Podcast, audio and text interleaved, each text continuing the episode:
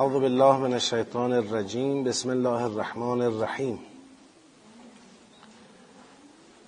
عرض سلام و ادب و احترام محضر خواهران بزرگوار حاضر در جلسه.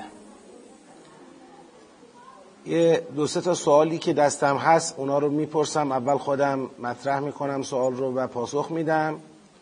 و انشالله بعدش اگر سوالی حاضران محترم داشتن در خدمت هستم. سوال شده که یکی از دلایلی که گفتید فرقان تورات تورات و انجیل است و منظور قرآن نیست این هست که اگر فرقان را قرآن بگیریم در حالی که مصدق معرفی شده است اشتباه است. چون اگر فرقان را قرآن بگیریم یعنی کلی حرف اشتباه در تورات و انجیل آمده که قرآن می‌خواهد آن را جدا کند و در آن صورت چگونه می‌شود تصدیق کننده نیز باشد. یعنی فرقان را جدا کننده حق و باطلی دانستید که در خود تورات و انجیل است. با این تعریف اگر فرقان را تورات و انجیل بگیریم یعنی آیا تورات و انجیل جدا کننده حق و باطلی هستند که در قرآن است؟ کلا استدلال را بیان کنید. ببینید ما باید به این مطلب توجه کنیم در پاسخ به این سوال که وقتی فرقان را قرآن کریم در نظر بگیریم چه جهتی می‌تونه داشته باشه چه وجهی می‌تونه داشته باشه؟ و وقتی فرقان را تورات و انجیل بگیریم چه وجهی می‌تونه داشته باشه؟ یعنی رو چه حسابی می‌تونیم بگیم قرآن فرقانه؟ رو چه حسابی می‌تونیم بگیم انجیل و تورات فرقانند اگر بخوایم بگیم که قرآن فرقان است یعنی قرآن جدا کننده حق و باطل است و نسبت به انجیل و تورات نقش فرقان دارد چه وجهی می‌تونه داشته باشه؟ اونی که ذکر شده و اونی که به عقل می‌رسه اینه که قرآن کریم بیاد تورات و انجیل را از باطلهایی که توش قاطی شده جدا کنه. یعنی بیاد بگه آقا این حرفا تو تورات یا این حرفا تو انجیل تحریف شده. اینا جزء تورات نیست جزء انجیل نیست. فرقان باشد. یعنی بیاد جدا کنه فرق ایجاد کنه بین حق و باطلی که توی انجیل هست یا توی تورات هست. ما درباره فرقان بودن قرآن نسبت به تورات و انجیل این تصور به ذهنمون میاد این معنا به ذهنمون میاد. چه اینکه در تفاسیر یا مثلا ترجمه ها کسانی که خواستن بگن قرآن فرقانه همین جهت رو در نظر گرفتن. اما وقتی بخوایم بگیم تورات و انجیل فرقانند نسبت به قرآن اینجا دیگه مسئله این نیست که بیان قرآن رو حق و باطل داخل قرآن رو جدا کنن. نقش تورات و انجیل برای قرآن میشه چی؟ این که مشخص کنند قرآن حق است باطل نیست. خب حالا اینجا سوال من تکرار می‌کنم. اگر سوال این باشه کسی بگه آقا چه اشکال داره به همین معنا که تورات و انجیل را فرقان می‌گیرید؟ قرآن را هم به همین معنا فرقان بگیریم. یعنی بگیم آقا چطور شما درباره تورات و انجیل بگی که تورات و انجیل قرار از حقانیت قرآن را مشخص کنند و معلوم بشه که قرآن حق است باطل نیست. خب راجع به قرآن هم همینو بگیم.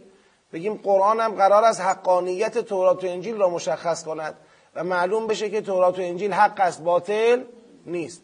اون وقت این اشکال به این نگاه هست.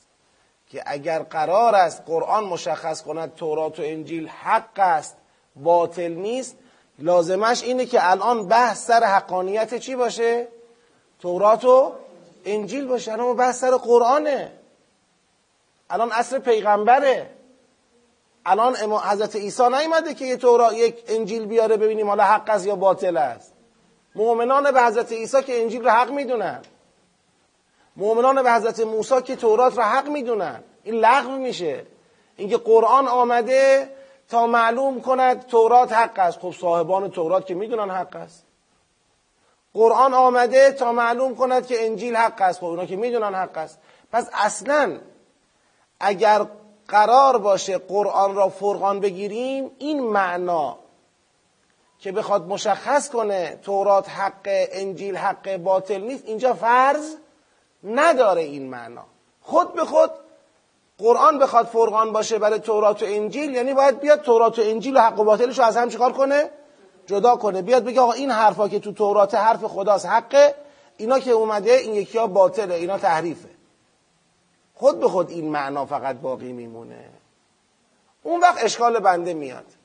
اشکال بنده اینه که اگر بناست قرآن مشخص کنه توی تورات چی حقه چی باطله دیگه چرا مصدقه؟ مصدق بودن یعنی چی؟ شما از یه طرف بگی مصدقه از یه طرف بگی می‌خواد حق و باطلش رو جدا کنه. خب کتابی که تحریف شده توش باطل قاطی شده. این کتاب قابل تصدیقه. بیا میگیم این کتاب رو من تصدیق می‌کنم بعد بیام خودم تفکیک کنم بگم ایناش درسته ایناش غلطه. اینا با هم دیگه جور در نمیاد.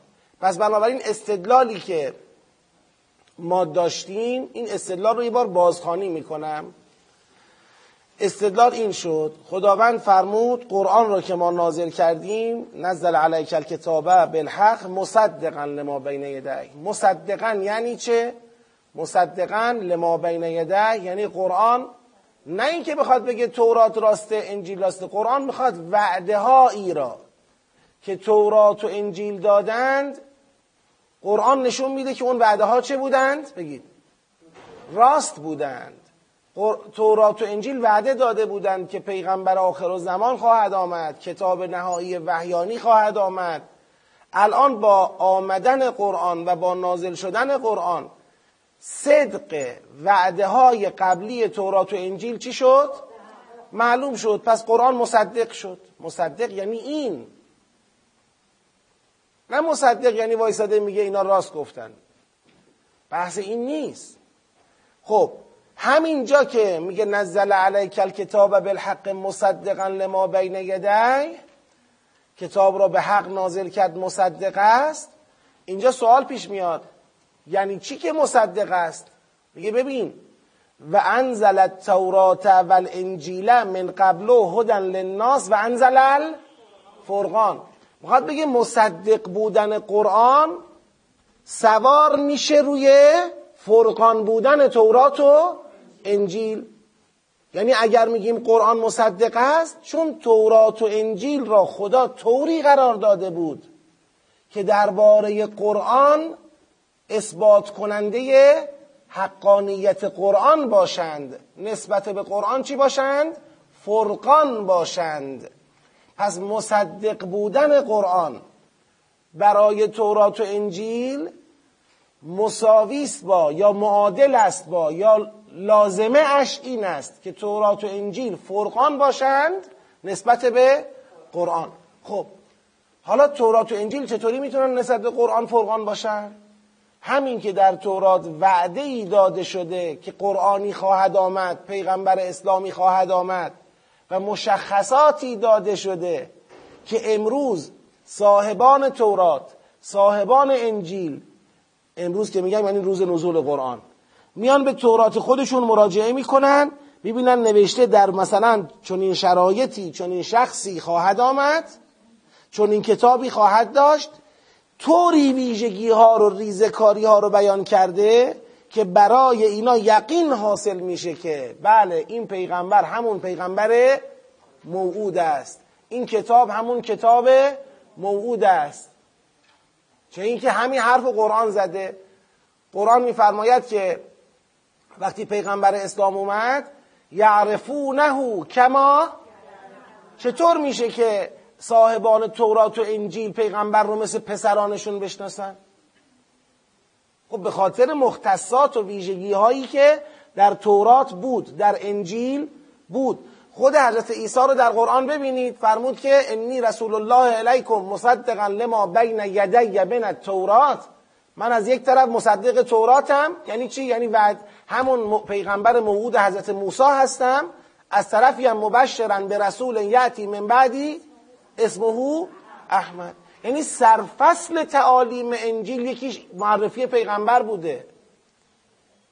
یکی از سرفصل های تعالیم انجیل معرفی پیغمبر اسلام بوده معرفی قرآن بوده. پس وقتی که میگه انزل الفرقان یعنی این تورات و انجیل طوری بود که امروز صاحبان تورات و صاحبان انجیل اظهار بی اطلاعی از پیغمبر و قرآن نتونن بکنن نگر ایشون دیگه کیه؟ نه فقط نمی‌تونن اظهار بی اطلاعی کنن بلکه میگن اه اه اه این همونه. یعرفونه کما یعرفونه ابناءهم. فلما جاءهم ما عرفو کفرو به فلعنت الله علی الکافرین. خوب فهمیدن قرآن حقه. خوب فهمیدن پیغمبر حقه. چرا خوب فهمیدن؟ چون اون تورات و انجیلشون فرقان بود. چون حق و باطل را جدا می‌کرد. چون با تورات و انجیلشون حقانیت پیغمبر روشن شده بود. لذا وقتی تورات و انجیل شد فرقان و حقانیت قرآن را ثابت کرد قرآن شد مصدق. یعنی قرآن هم نشون داد که تورات و انجیل وعده هایی که داده بودند راست بود. همون چه که حضرت موسی سالها قبل صدها سال قبل حضرت عیسی علیه السلام صدها سال قبل درباره پیغمبر فرموده بودن. همونا همش الان دیدیم شد. پس قرآن شد مصدق تورات و انجیل شد چی؟ فرقان. این دو تا سوالم من تکرار می‌کنم جواب میدم. دو چیز ممکنه باعث بشه فکر کنیم فرقان قرآنه در اینجا. یکیش اسمی است که خداوند یا در روایات ما یکی از اسامی قرآن چی هست؟ فرقان هست. رو همین حساب الان ما تفسیری داریم به نام الفرقان مثلا. اسم مثلا یکی از اسامی قرآن. خیلی خوب. ما میگیم که آقا کلمه فرقان یه صفته که به چی داده شده؟ به قرآن داده شده. آیا این صفت به تورات و انجیل نمیشه داده بشه؟ هر کتابی هر وحیی که حق و باطل را به هر شکلی جدا می‌کند میشه بهش گفت چی؟ فرقان. گذشته از این. تو خود قرآن کریم تورات فرقان نامیده شده.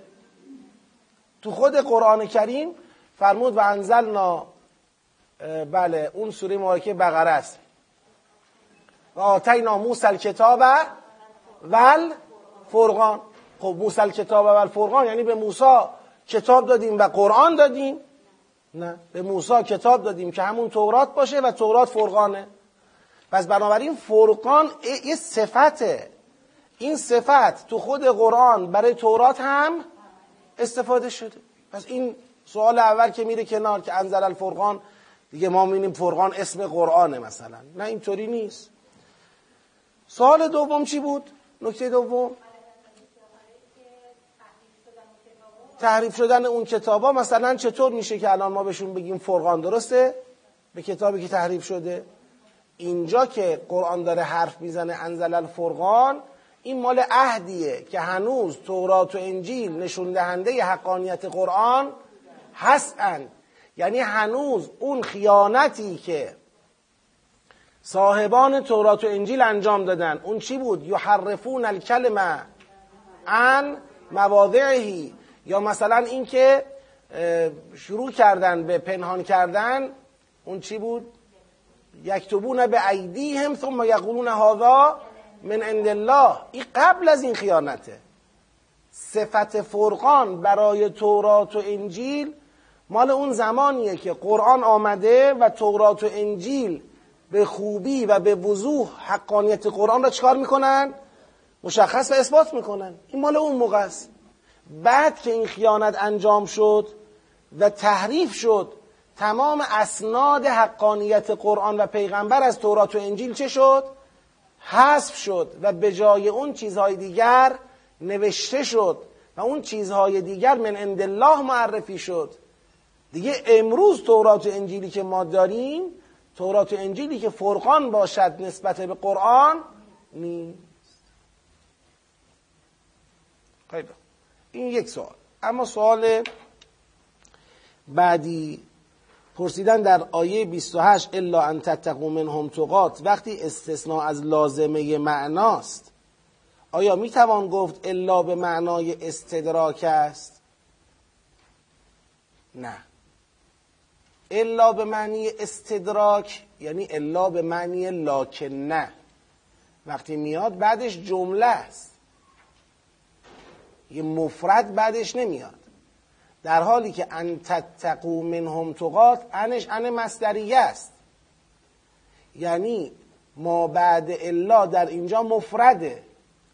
ان تتقو منهم تقات یعنی اتقاءکم مثل این میمونه که خداوند بفهمد الا اتقاءکم الا اتقاءکم و هیچ وقت نمی‌تونیم بگیم لاکن اتقاءکم لاکن که میاد بعدش باید یه جمله باشه. یا الا به معنی لاکن وقتی میشه بعدش باید یه جمله باشه.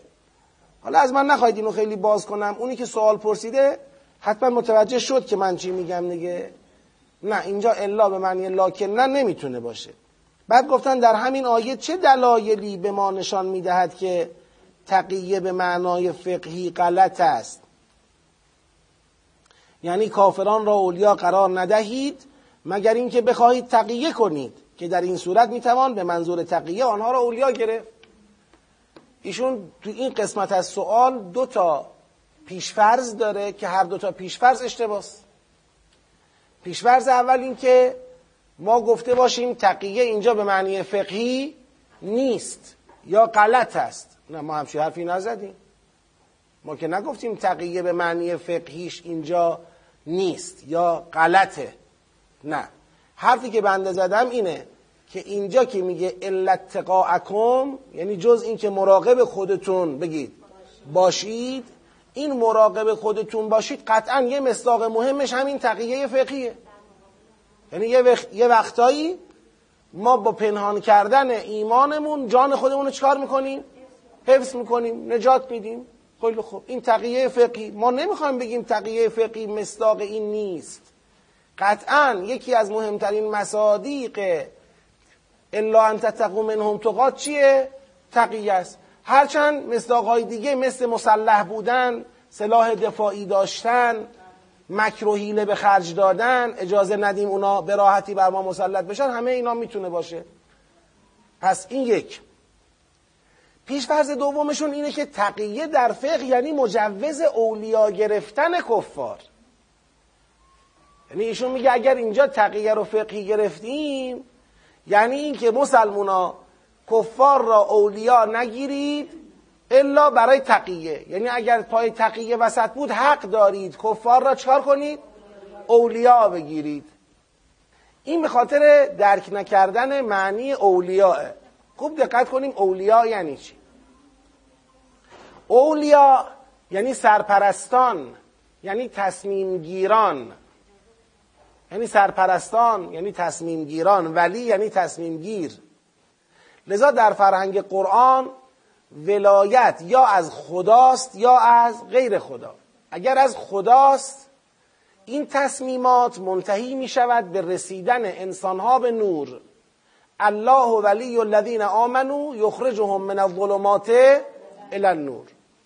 اگر ولایت از غیر خدا شد تصمیمات اون سرپرستان منتهی می شود به رسوندن انسانها به ظلمت.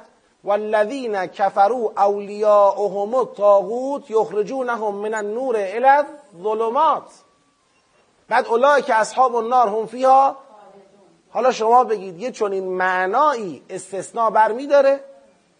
یعنی بگیم که خب همه باید تحت ولایت خدا باشید مگر اینکه خطری تهدیدتون کنه؟ در این صورت تحت ولایت کفار باشید اصلا ولایت چیزی که استثناء بردارد نیست. مثل توحید میمونه.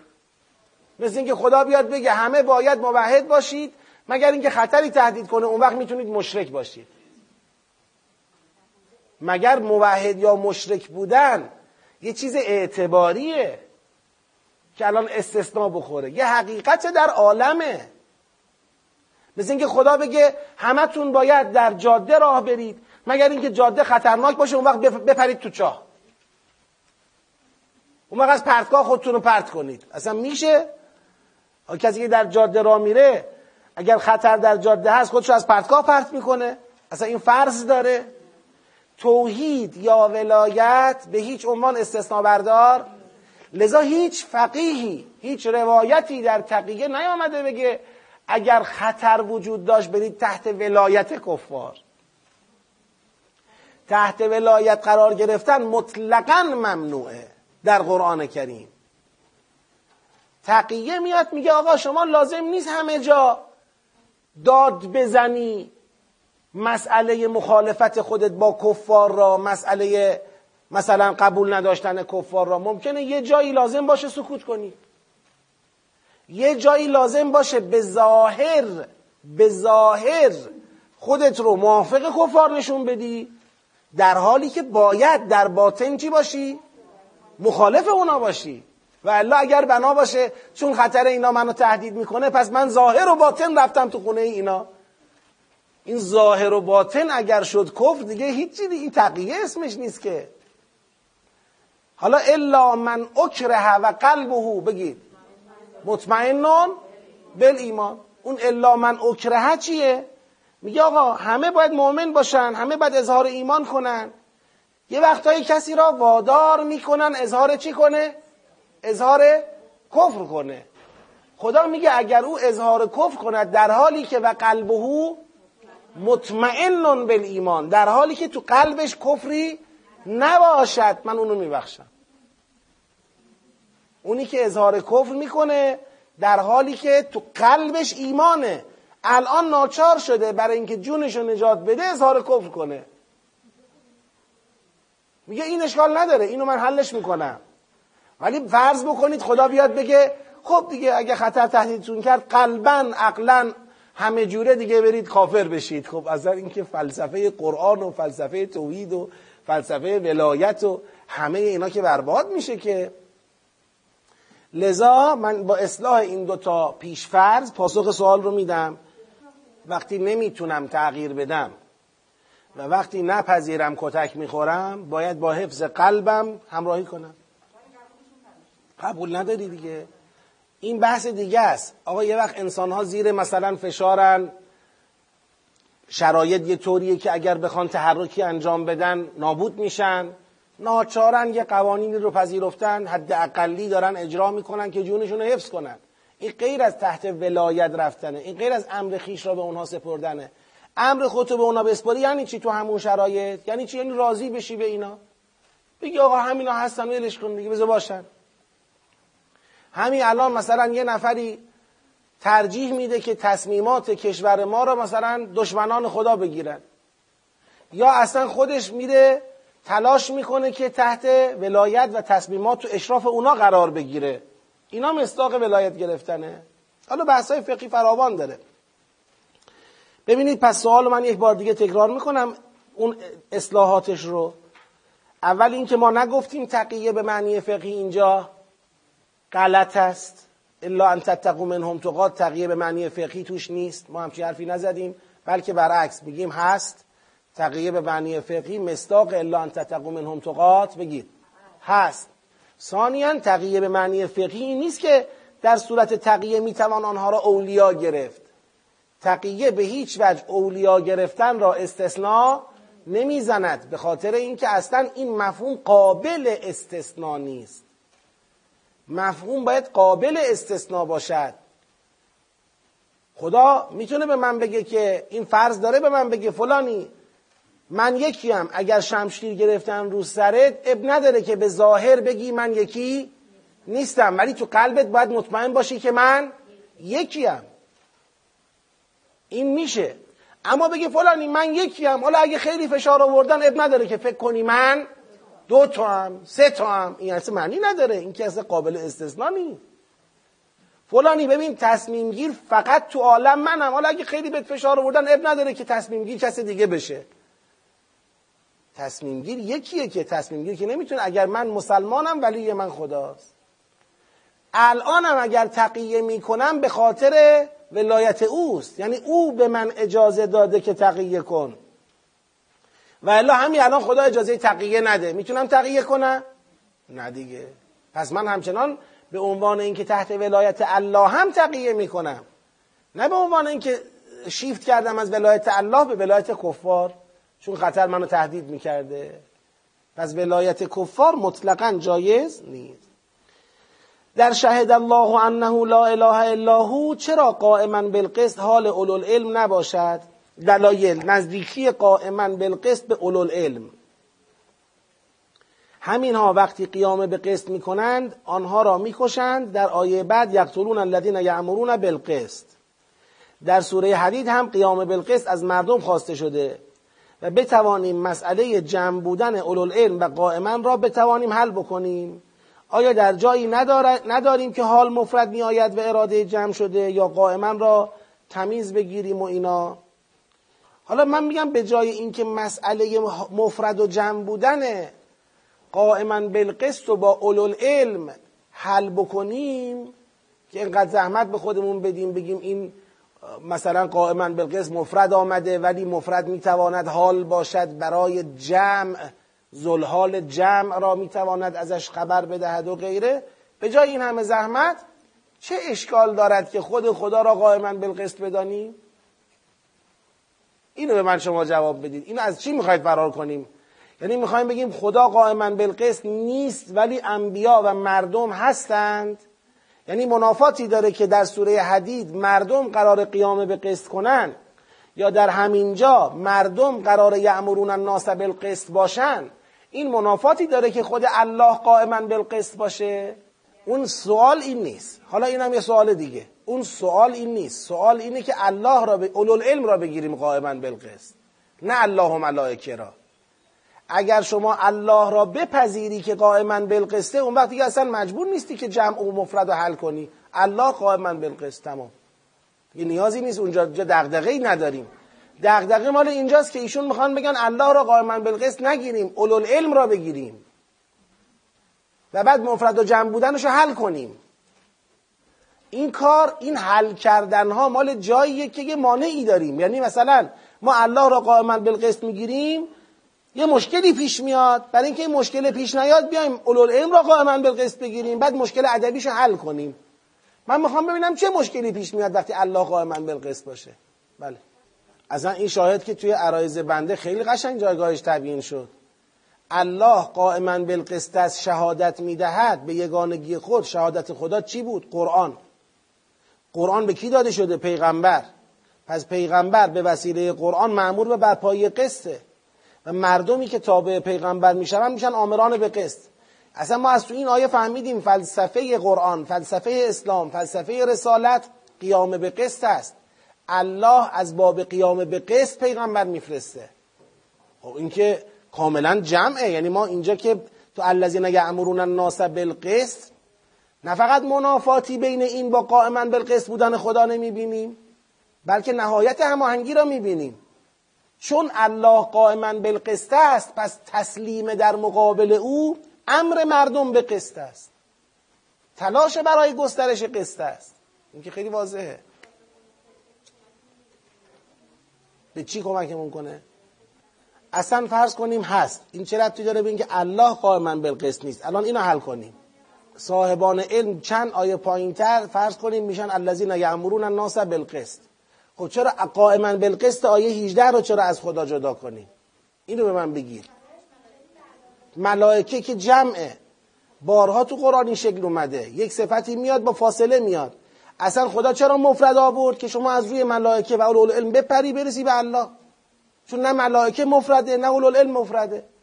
این آیه می‌خواد بگه الله قائما بالقسط. این چه ایرادی داره؟ نه جمله معترضه نمی‌خواد. در شهد الله که بعدش میگه ول ملائکت و اولو العلم. بذارید آیه رو بیارم. ببینید. در شهد الله انه لا اله الا هو. یه فاعلی شهده داره. الله. بعد از این فاعل میگه ول ملائکت و اولو علم دو تا فاعل دیگر را عطف می‌کنه به الله. معلوم میشه که پس در شهادت به انه لا اله الا هو هم الله شهادت داده هم ملائکه هم علم سپس یه حال میاره. این حال یا باید حال باشه برای کل اون سه تا فائل برای الله و ملائکه و علم با همدیگه حال باشه. که در این صورت باید جمع می بود می‌شد قائمین بالقسط. یعنی الله ملائکه علم همه قائم بالقسطن در این شهادتی که دارن میدن. یا باید حال باشه برای الله که مفرده. تنها فاعل مفرد تو این جمله الله قائما بالقسط حال اللهه. پس تو قسمت قائما بالقسط اینجا حال برای کی شد؟ الله. حالا شما از این نتیجه می‌گیری. وقتی الله به توحید دارد قائما بالقسط شهادت می‌دهد پس شهادت ملائکه هم چیه؟ قائما بالقسط. شهادت اولوالعلم هم چیه؟ قائما بالقسط باشه. من مخالف اینم نیستم. اما اونچه که مسلمه بالاخره الله قائما بالقسط اینجا هست. قدر متیقن از قائما بالقسط اینجا کیه؟ الله. خب حالا این منافات داره که چند جمله بعد الذین یأمرون بالقسط همین اولوالعلم باشن؟ چه منافاتی داره؟ اتفاقا اولوالعلم وقتی اولوالعلم دارن در شهادت به توحید راه خدا را می‌روند پس در قیام به قسط راه خدا را می‌روند دیگه. پس ما می‌خوام بگم من حرفم اینه ما نیازی نداریم اینجا بیایم یک قاعده ادبی را خلق کنیم یا توجیه کنیم یا یه جوری حل و فصل بکنیم. این حل و فصل کردن ها مال وقتیه که یه اشکالی وجود داشته باشه. مگر در قائما بالقسط بودن خدا مشکلی هست الله لا اله الا هو الحی القیوم. قیوم برپا دارنده است. قائما بالقسط نشون میده برپا دارنده چیه؟ قسطه. خداوند از اول تاریخ نبوت و رسالت دنبال برپایی قسطه که مردم به عدالت زندگی کنن. وقتی خدا میگه لقد ارسلنا رسلنا بالبینات و انزلنا معهم الکتاب و میزان ل یقوم الناس بالقسط. وقتی خدا با هدف برپایی قسط پیغمبر میفرستد کتاب میفرستد نمیشه به خودش گفت خدا دنبال برپایی قسطه؟ پس خدا قائما بالقسط دیگه. این خیلی واضحه. خدا چون قائما بالقسطه پیغمبر میفرسته چون قائما بالقسطه کتاب میفرسته چون قائما بالقسطه حدید میفرسته که اون قسطه برپا بشه. پس این سوال هم پاسخ داده شد. حالا من سوالایی که اینجا کتبی داشتم اینا بود. چند تا سوال دیگم در جلسات قبلی به من داده شده که دیگه الان هم فرصت نداریم به اونها بپردازیم. باز توی جلسات بعدی من اونا رو میارم می‌خونم و انشالله پاسخ میدم. سلواتی ختم بفرمایید. اللهم صل علی محمد و آل محمد و عجل فرجهم. ما در سوره مبارکه آل امران رسیدیم به آیه شریفه ان کنتم تحبون الله فاتبعونی یحببکم الله و یغفر لكم ذنوبکم والله غفور رحیم. خب اولا برگردیم یه مدار عقبتر. قل ان تخفوا ما فی صدورکم او تبدوه یعلمه الله. پیغمبر بگو به کیا بگو؟ به مؤمنان. مؤمنانی که تو آیه قبل معمور شدند که کافران را اولیا نگیرند. به این مؤمنان بگو که اگر پنهان کنید آنچه در صدورتان هست یا آشکار کنید خدا آن را می‌داند. یعنی اگه بنا باشه یواشکی هم تحت ولایت کفار قرار بگیرید بازم خدا می‌دونه.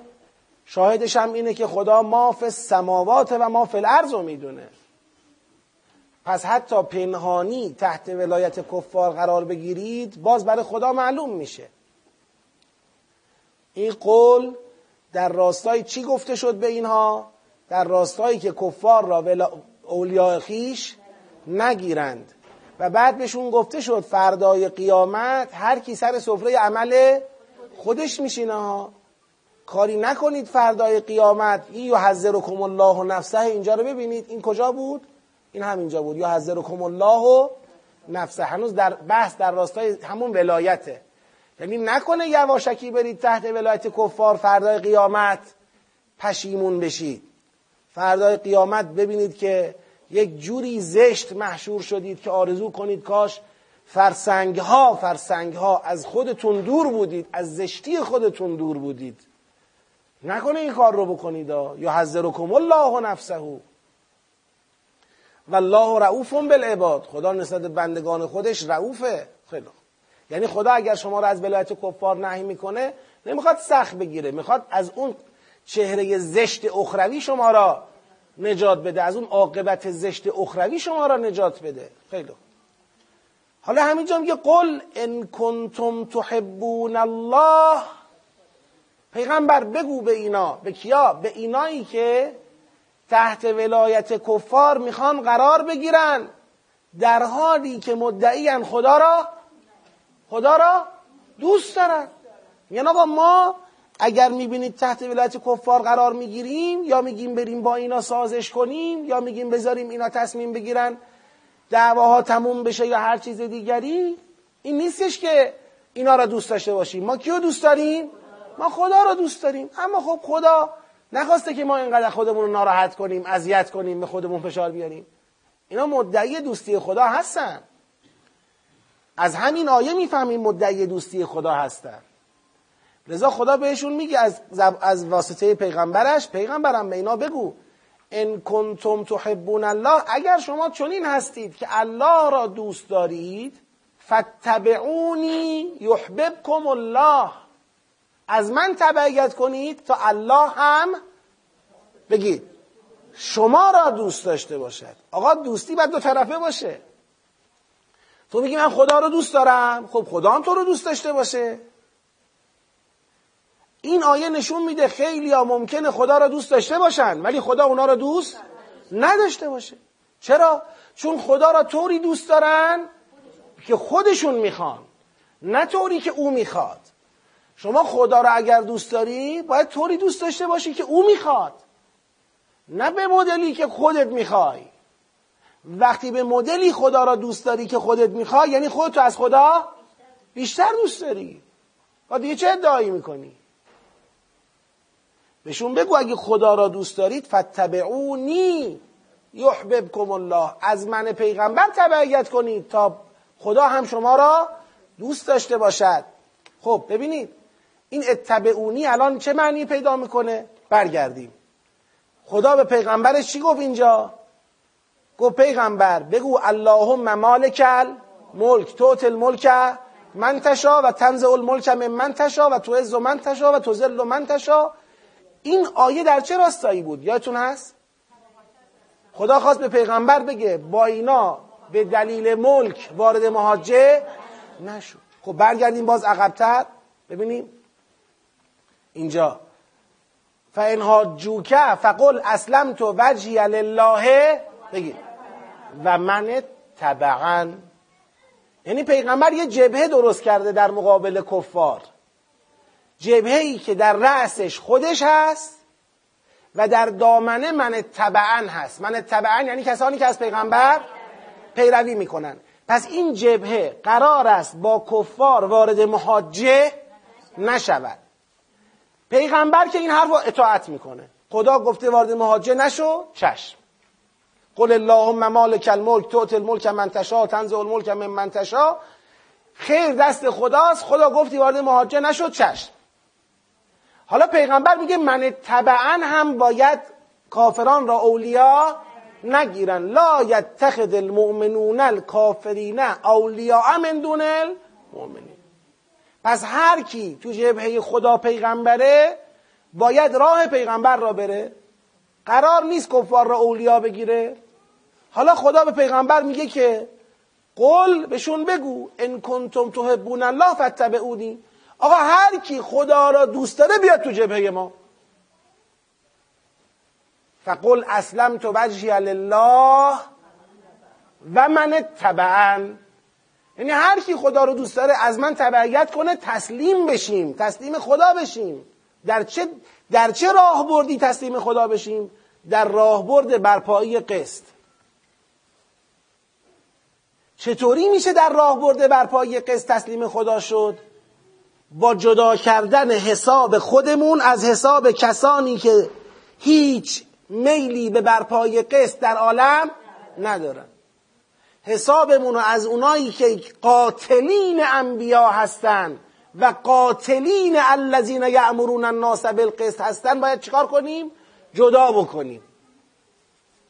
نه با اینا محاجه می‌کنیم نه ولایتشون رو قبول می‌کنیم. چون اصلا مسئله اینا حق و روشن شدن حق و باطل نیست. مسئله اینا تحمیل دنیای پر از ظلم بر همه بشریته مسئله اینا بقیه. مسئله اینا قسط نیست. اینا تسلیم اون راه برده الهی نیستن. حالا پیغمبر میگه هر کی منو دوست داره بیاد این طرف. پس اینجا فتبعونی معنی روشنی داره. اتبعونی معناش این نیستش که بله یه چیز کلی باشه. نه اتبعونی یعنی اتبعونی در راه برد مهاجه نکردن. اتبعونی در تحت ولایت کفار قرار نگرفتن. اگر این رو پذیرفتید و شدید جزء من تبعا شدید جزء اسلم تو وجه الله و من تبعا اگر این رو پذیرفتید اون وقت یحببکم الله. اون وقت هم خدا شما رو دوست داره. اون وقت دوستی میشه دو طرفه. ارزش پیدا می‌کنه. و الا نمیارزه. و یغفر لکم ذنوبکم. غیر از اینکه شما را دوست خواهد داشت گناهانتون را هم خواهد بخشید و الله غفور رحیم و خدا غفور رحیمه. ما گاهی اوقات می‌بینیم که بعضیا با خدا مسئله ندارن ولی این راهبرد و خوب درک نکردن. یعنی احساسشون اینه ناخواسته فکر می‌کنن که مسئله دین یا مسئله خدا و پیغمبر چهار رکت نماز خوندن و یه پارچه ای رو سر انداختن و چهار تا ظاهر مسلمونی رو حفظ کردن. متوجه فلسفه اسلام نیستن. فلسفه اسلام خداوند شهادت داده به توحید قائما بالقسط. فلسفه اسلام بر پای قسطه. لذا کسی که میگه من مسلمانم این نباید تو جبهه کسانی قرار بگیره. تحت پوشش و ولایت کسانی قرار بگیره که اونا نه فقط دنبال برپای قسط نیستن که قاتلین انبیا و قاتلین آمران به قسط در زمینن. الذین فمد یقتلون النبیین و یقتلون الذین یامرون ناسب القسط. پیغمبران را به ناحق می‌کشن آمران به قسط هم می‌کشن. خب تحت ولایت اونا نباید قرار بگیره. به اونا نباید اعتماد کنه. این یه راهبرد بسیار روشن تو قرآن کریمه. حالا جالب اینجاست. در دنیای امروز ما کسانی پیدا می‌شوند که قشنگ سر در آخر همین دشمنان درجه اول خدا فرو می‌کنند علف اونا را می‌خورند تو زمین اونا میچرند تو زمین اونا میخوابند امنیت و نون و آبشون رو از اونا می‌گیرند همه جوره هم اونا را حمایت می‌کنند همه جوره و تحت حمایت اونا قرار می‌گیرند و بعدم میگن خدا را دوست داریم پیغمبر رو دوست داریم اهل بیت هم دوست داریم اتفاقا خیلی هم دوست داریم. طوری دوست داریم از شماها خیلی بیشتر. ببینید الان آشورا میشه شما خودتون رو با شمشیر نمی‌زنید ما خودمون رو می‌زنیم با شمشیر. ببین آه, آه. ببین یکی دیگه آه. دو دواره سه تا چهار تا. ببین چه خون اومد. خیلی ما خدا رو دوست داریم. ببین شما صورتاتون رو کبود نمی کنید ما کبودم می‌کنیم صورتامونو. بعد نون و آبشون رو دارن از انگلیس می‌گیرن. نون و آبشون رو دارن از آمریکا می‌گیرن. شبکه هاشون رو به پشتوانه اونا توی عالم گسترش میدن. وقتی اسم ملکه انگلیس رو میارن پشتبندش میگن سلام الله علیها. جدا میگم تعارف سلام الله علیها. یعنی اون دشمن خدا را اونی که در عالم دنبال گسترش استعمار و استکبار و ظلم تاریخ کشورش و حال کشورش ظلم به بشریته چون به اینا علف میده چون به اینا آب میده چون برای اینا طویله درست کرده آخر درست کرده سرشون تو اون آخر فرو کردن عاشق او هستن. در یک تعبیری گفتن حتی تصریح کردن که ملکه ملکه الیزابت ملکه انگلیس ایشون سیده است از اهل بیت است. چرا؟ ببینید تا کجا؟ یعنی می‌خوام بگم یه بار اینه که شما میای مثلا تحت ولایت کفار قرار می‌گیری از اون نادونی از اون نفهمی. یه بار کاملا راه بردی کاملا استراتژی کانالیزه. به اونا تکیه می‌کنی. خب بعدش هم میگی خدا را دوست داری پیغمبر را دوست داری اهل بیت را دوست داری. آخه چجوری دوست داری؟ جبهه در عالم دو تاست. یک جبهه جبهه است که سردمدارش خداست بعد پیغمبر است بعد مؤمنان به پیغمبرند که این جبهه برپایی قسط در عالمه. یک جبهه هم جبهه که سردمدار شیطانه. در دامنش هم ایادی او هستن کسانی که حق و حقیقت هم فهمیدن. ولیکن دنبال برپای قسط که نیستن هیچی. بشریت رو طبقه بندی کردن. برای خودشون سهم ویژه از عالم قائلن بقیه هم برده خودشون می‌دونن.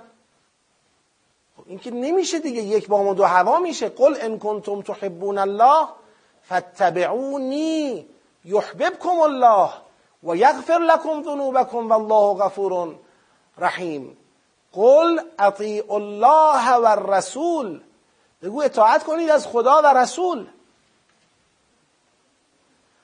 فان تولوا پس اگر رویگردان شدن یعنی اگر تو مسلمونا کسانی پیدا شدن حاضر به اطاعت از خدا و رسول حاضر به ترک ولایت کفار نشدن به هر بهانه و دلیلی تحت ولایت کفار قرار گرفتن فان تولوا فان الله لا يحب الكافرین یعنی دیگه اینجا ملحق به کیا میشن؟ خدا هم کافران را دوست نداره.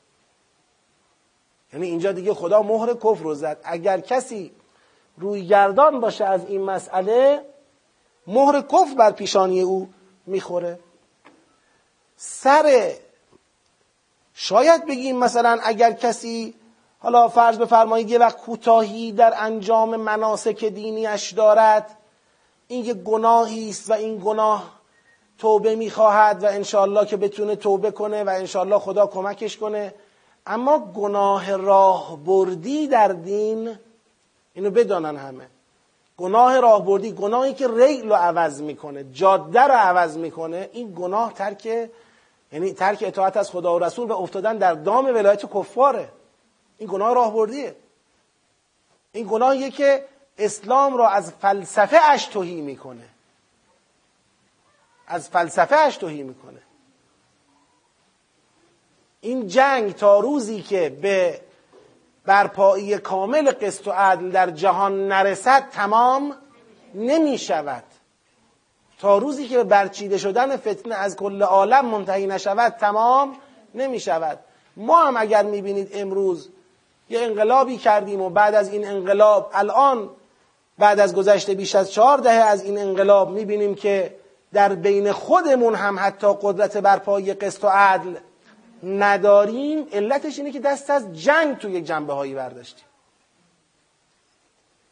توی جنبه هایی به خاطر کم بودن معرفتمون خواسته یا ناخواسته تحت ولایت کفار قرار گرفتیم. به همون اندازه ناکام شدیم. به همون اندازه عقب موندیم. به همون اندازه جا موندیم. فکر کردیم که می‌تونیم یه دیواری دور خودمون بکشیم. در داخل کشور خودمون برای خودمون عدالت برپا کنیم.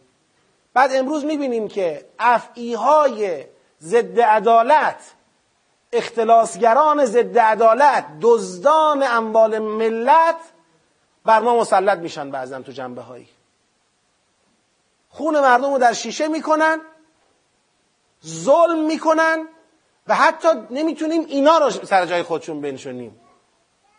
چرا؟ به خاطر اینکه به یک اندازه ای کوتاه اومدیم. فکر کردیم جنگ تموم شد دیگه. آقا انقلاب تمام شده جنگ تمام شده بیایم بسازیم. خب بساز. جنگ تمام نشده. تا روزی که در این عالم ظلم هست جنگ ما تمام نمیشه. جنگ زمانی تمام میشه که این حرکت به نهایت خودش برسه. باید با ظلم مبارزه کرد. هر جایی هم که با ظلم مبارزه کردیم توفیقات داشتیم.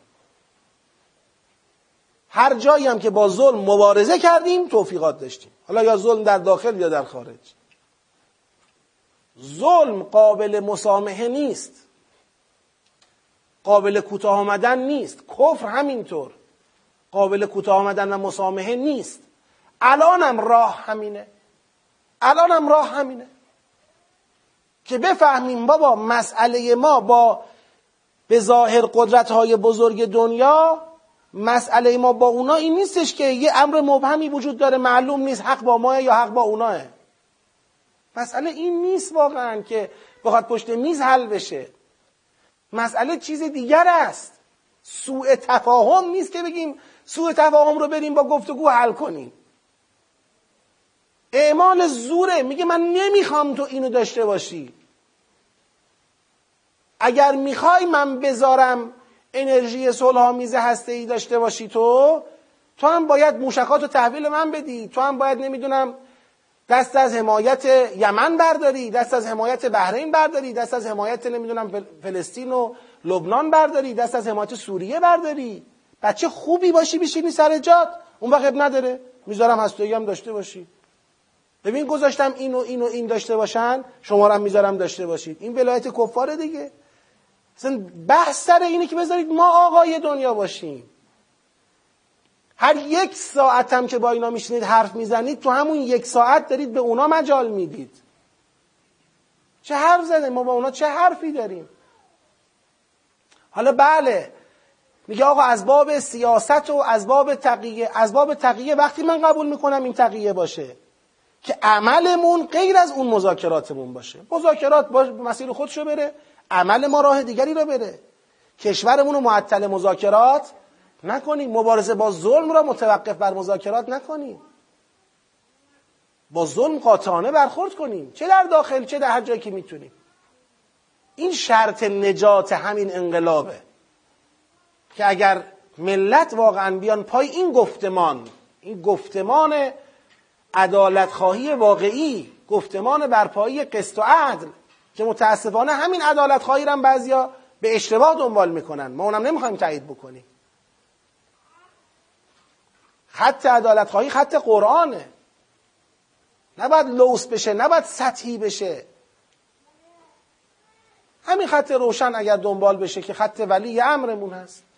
از زمانی که من یادمه من اون زمانی که تازه فهمیده بودم سیاست. تازه فهمیده بودم رهبر مثلا چه. از زمانی که یادمه و پای صحبت های ولی امرمون بودم تا قبل از دولتی که تشکیل شد و رفتن پای برجام و چیزای دیگه مکرر در مکرر همین حرف رو حضرت آقا زدن که آقا این مذاکره و چیزای دیگه بهانه است. ول کنید اینا را.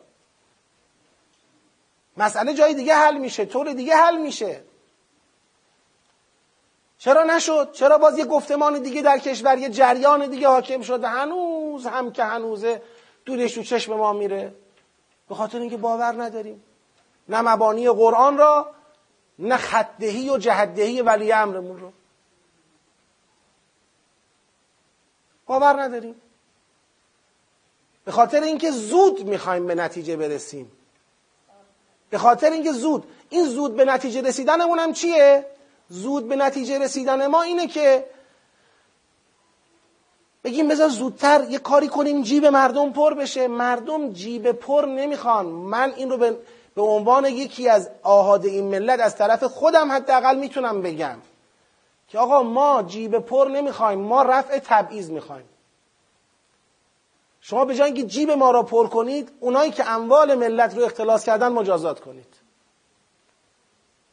اونایی که کمر ملت رو شکستن تو اقتصاد مجازات کنید. ما ببینیم مجازاتشون می‌کنید. مجازات های علکی هم نکنید. اونی که اسلام گفته. همونو اجرا کنید. این همه خیانت در حق این انقلاب کردن بعضیا. ما یه بار ندیدیم شما یکیشون رو بیارید وسط میدان آزادی مقابل چشم ملت اعدام بکنید. خیانت های گنده کردن. طرف در قالب ریاست جمهوری مملکت پاشد نیشخند زد که منم خودم الان فهمیدم بنزین گرون شده. کشور به آتیش کشیده شد. ده ها نفر تو این کشور له شدن. منابع مالی مملکت به هدر رفت. یه نیشخند و یه پوزخند زد. تمام. هیچ قدرتی نیست اینو بنشونه سر جای خودش. لاقل الان که دورش تمام شده گوششو بگیره که عبرتی بشه برای بعدیا. که تو خیانت کردی تو خائن بودی. جواب بدی. مملکت تو به آشوب کشیدی. تورم چند ده برابری رو تو به این ملت تحمیل کردی. در فاصله دولت شما چه بلایی سر ملت اومد؟ نه فقط می‌بینیم برخوردی نمیشه کاری به کار کسی ندارن که متاسفانه می‌بینیم توی جنبه های همون تکرار میشه. همون راه. حالا با یه تفاوتایی با یک اینور اونور توی جنبه هایی می‌بینیم عوض نمیشه چیزی. بابا این ریلو کی گذاشته که هیچکی نمی‌تونه عوض کنه؟ یه فکری بکنید. ما حداقل بنده اینو می‌فهمم. ملت ما اون زمانی که اومده پای شعار حضرت امام پای آرمان حضرت امام پای امر ولایت ایستاده واقعا با همه ایمانش پای اسلام ایستاده. ما دعوامون سر اسلام بوده. اسلام را می‌خوایم قرآن را می‌خوایم مبانی قرآن را می‌خوایم مطمئن باشید. به شما اطمینان میدیم ما چیزی به غیر از اسلام نمی‌خوایم. هستن تو کشور شاید کسانی که اسلام را نمی‌خوان اما اونا تو صحنه نیستن. صحنه دست اونایی که اسلام را خواستن انقلاب را خواستن شهید دادن.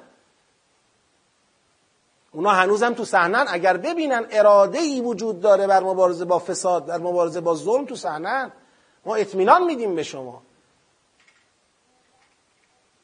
به رئیس جمهور محترم اطمینان میدیم. با قوت برو جلو.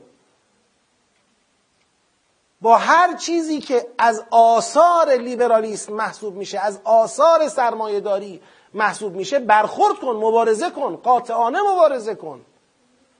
شما اطمینان میدیم که پاش ایستادیم ما. حالا تو کشور یه سری چیزهایی رو ممکنه موقتا به هم بریزه. بعد درست میشه. تا وقتی فرصت بدید به اینا به این کسانی که در طول این سالها مار بودن و افعی شدن تا وقتی فرصت دست این مافیا باشه نخواهند گذاشت کسی توی این کشور روی عدالت رو ببینه. هر روز وضعیت رو بدتر خواهند کرد.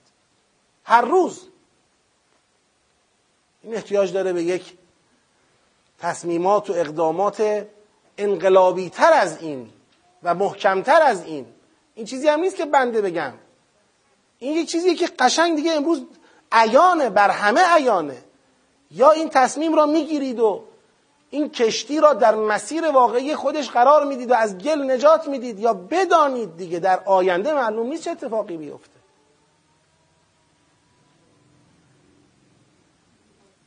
یا هر کدوم از این دو نتیجه اتفاق بیفته بده یا همون حاکمیت فرهنگ سرمایهداری بر کشور اتفاق میفته تبدیل شدن ایران یک کشوری شبیه کشورهای اروپایی تو اون مسیر بریم. یک عده له بشن قربانی بقیه بشن یک عده سرمایه دارن بر کشور حاکم بشن.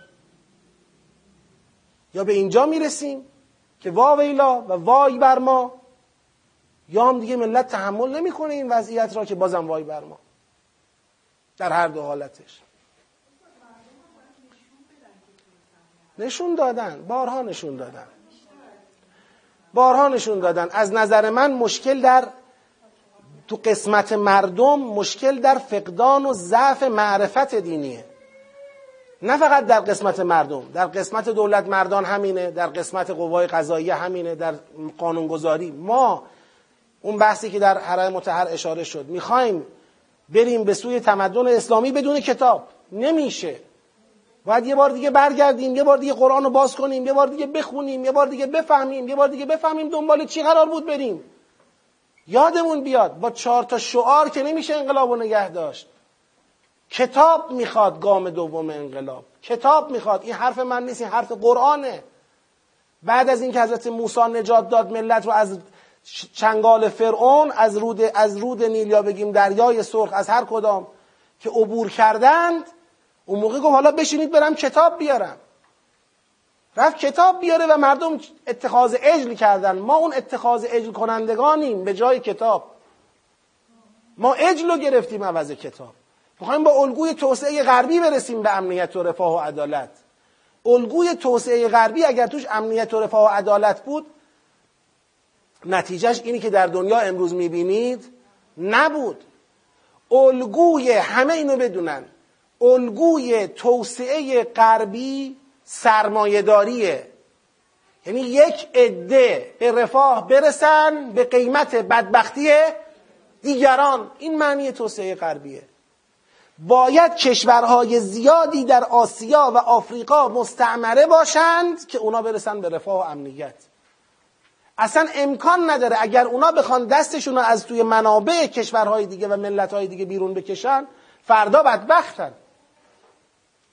با دزدی سر پان. الگوی رفاه با دزدی الگوی امنیت و توسعه با غارت. الگوی پیشرفت با ظلم. ظلم به مردم دیگه پیشرفت در کشورهای خودشون. این الگو مگر قابل توسعه است؟ بالاخره باید باشن کسانی که هزینه رفاه اونا رو بدن. آیا اصلا این چون این پیشرفتی قابل توسعه در جهان هست؟ قابل توسعه نیست. چون اگر فرض کنید همه جهان برسه به رفاه خب کیا قرار هزینه رفاه بدن؟ در این الگو باید یک عده برده باشن. برده های مدرن برای سرمایداران نظام ارباب رعیتی گسترش یافته در ابعاد جهانی. یه روزی تو دهاتا بوده تو شهرها بوده تو محله ها بوده یکی ارباب بوده بقیه رعیت. همه باید کار می‌کردن که او بهش خوش بگذره. همه باید عرق میریختن که او بهتر بخوره بچه های او لذت ببرن کیف کنن. این بوده. امروز جهان اینطوری شده. همه مردم دنیا باید بردگانی باشند که کار کنند از دسترنج اونا یا از منابع کشورهای اونا یک عده دیگه بهشون خوش بگذره. برید در تاریخ این ملعون ها بخونید که چه جنایت هایی کردن جنایت های سخت افزاری آشکار نسبت بشر کردن که بتونن خودشون رو در جایگاه رفاه حفظ کنن. بقیه هم باید هزینه رفاه اونها رو بدن. میلیونی آدم کشتن در آفریقا. میلیونی برده گرفتن در آفریقا. میلیونی دارن منابع رو تخلیه می‌کنن. در افغانستان در عراق. بدون حساب و کتاب نفت می‌برن. میگن ما آزادی برای شما آوردیم هزینه شو باید بدید. نفتشون چپاول می‌کنن. مسئله اینا مسئله روشنیه. مسئله اینا استثمار و استعماره. هر کیم باور نکنه و تحت ولایت اینا قرار بگیره خب فان تولوا فان الله لا يحب الكافرین خب این صلوات خط کنید. خیلی بد جایی گذاشتی. ان الله اصطفى آدم و نوحا و آل ابراهیم و آل عمران علی العالمین. خداوند اصطفاه باب افتعال. به معنی کسی را خالص کردن. خالص کرد آدم را و نوح را و آل ابراهیم را و آل عمران را علل عالمین. وقتی علل عالمین متعلق به استفا میشه یه معنای دیگرم تو استفا اشراب می‌کنه. استفا یعنی کسی را چکار کردی؟ خالصش کردی. استفا یعنی خالص کردن. خالص کردن که معنی نسبی نیست. بگیم خالص کرد علل عالمین. وقتی میگه خالص کرد نسبت به جهانیان یعنی خالص کرد و برگزید. پس اون معنی اختاره تو استفا چی میشه؟ اصطلاحا اشراب میشه. یعنی انگار ان الله اصطفا و اختار. خداوند خالص کرد و انتخاب کرد آدم را و نوح را و آل ابراهیم را و آل امران را علل عالمین. آدم علیه السلام و نوح علیه السلام این دوتا که پدران بشریتن. یک بار حضرت آدم پدر بشریت بود. این یه مسیری را بشریت آمد تا دوران حضرت نوح علیه السلام. در دوران حضرت نوح علیه السلام کل جهان از لوس کفر چه شد؟ پاک شد. یعنی یه پاکسازی کامل جهانی اتفاق افتاد. بار دیگر نوح شد پدر بشریت. یعنی این بار از نوح علیه السلام بشریت تداوم پیدا کرد. یعنی این نقطه ریستارت دنیاست حضرت نوح علیه السلام. یک مرتبه در اون دوران اون تکلیف ظلم روشن شده جمع شده و زمین رسیده به کیا؟ به صالحان به مؤمنان. نوح علیه السلام بوده و پیروان ایشون که در اون کشتی همراهشون بودن. بعد از نوح علیه السلام ان من شیعته له ابراهیم. نقطه عطف بعدی حضرت ابراهیم علیه السلامه خدا میگه حضرت ابراهیم با آل خودش آل ابراهیم. وقتی میگه آل ابراهیم یعنی ابراهیم بعدش بگید فرزندش. اسحاق فرزندش. یعقوب فرزندش. یوسف فرزندان حضرت یعقوب و نتیجه های حضرت یعقوب. برید شد بنی اسرائیل تو بنی اسرائیل کی اومد بالا؟ حضرت موسا اینا همه میشن آل ابراهیم یعنی خداوند بعد از حضرت نوح آل ابراهیم را استفا و انتخاب کرد و آل امران حالا آل امران رو در ادامه توضیح میده امران کیه؟ امران پدر حضرت مریمه حضرت مریم کیه؟ مادر حضرت خب اینم جزء آل ابراهیمه چرا خدا جلاش می‌کنه؟ چون حضرت عیسی دیگه از نظر پدری به آل ابراهیم وصل نیست. یعنی حضرت عیسی پدری ندارد. خود خداوند به معجزه الهی حضرت عیسی را در بطن حضرت مریم سلام الله علیها قرار داد و متولد کرد. لذا یه آل امرانی به آل ابراهیم چه میشه؟ عطف میشه.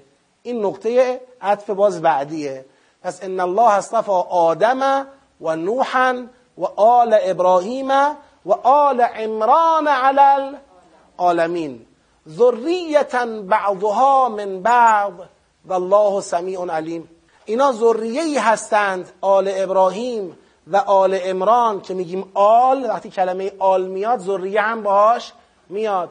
اینا ذریه هستند که بعضی از بعض دیگر اون استفاع و اختیار الهی را به ارث بردند شده یک سلسله جلیله شده سلسله جلیله آل ابراهیم شده سلسله جلیله آل امران حالا سلسله آل امران کلا تو چند نفر هست؟ امران است همسر امران است. مریم سلام الله علیها است و حضرت عیسی است. اینجا یه سلسله چهار نفری داریم. دیگه بعد از حضرت عیسی فرزندی که ادامه دهنده را حضرت عیسی باشه شما نداری. اما سلسله آل ابراهیم هم خیلی گسترده تر ذریتا بعضها من بعض و الله سمیع علیم. چرا میگه والله سمیع علیم؟ سمیع یعنی شنوا. وقتی بغل بحث ذریه از شنوا بودن داره یاد می‌کنه داره پیشا پیش حکایت می‌کنه که خود اینها پدران همواره خواستار این بودند که خدا به اونها فرزندانی پدران یا مادران خدا به اونها فرزندانی بدهد که این مسیر را چکار کنند؟ ادامه بدن. یعنی به دعای اینها یعنی اینا ذریه ای بودن که هر کدام دعا کردن بعدی بیاد. دعا کردن بعدی بیاد. دعا کردن بعدی بیاد. لذا میگه والله سمیع علیم. می‌خوام شاهد بیارم بر حرفم بد رد شم. از قالت امرأت امران رب انی نظرت لک ما فی بطنی محررا فتقبل منی انک انت از سمیع العلیم. برای چی اومد؟ برای دعای حضرت دعای مادر حضرت مریم. پس این به دعای ایشون این اتفاق افتاد. این سمیع علیم اینجا داشته باشید. بیا جلوتر. آه. هنالک دعا زکریا ربه قال رب هب لی من لدنک ذریه طیبه انک سمیع الدعا. سمیع الدعا پس ببین اصلا تصریح داریم. سمیع علیم اگر اینجا میگه ذریتا بعضها من بعض والله سمیع علیم. یعنی اینا در این آل ابراهیم در این آل امران هر کسی که استفاع شده و برگزیده شده دعا کرده که اون راه چی بشه؟ ادامه پیدا کنه و خدا چون سمیع علیم است اون دعا را چه کرده؟ اجابت کرده. پس تو همین کلمه ساده والله سمیع علیم درس هست. یعنی بخواهید که این پاکیزگی در نسلتون تداوم پیدا کنه باقی بمانه. خدام اجابت می‌کنه. این خواستنم فقط به زبان قطعا نیست. بخواهید به زبانتون بخواهید به قلبتون بخواهید به عملتون. چی بود سوال؟ کی سوال داشت؟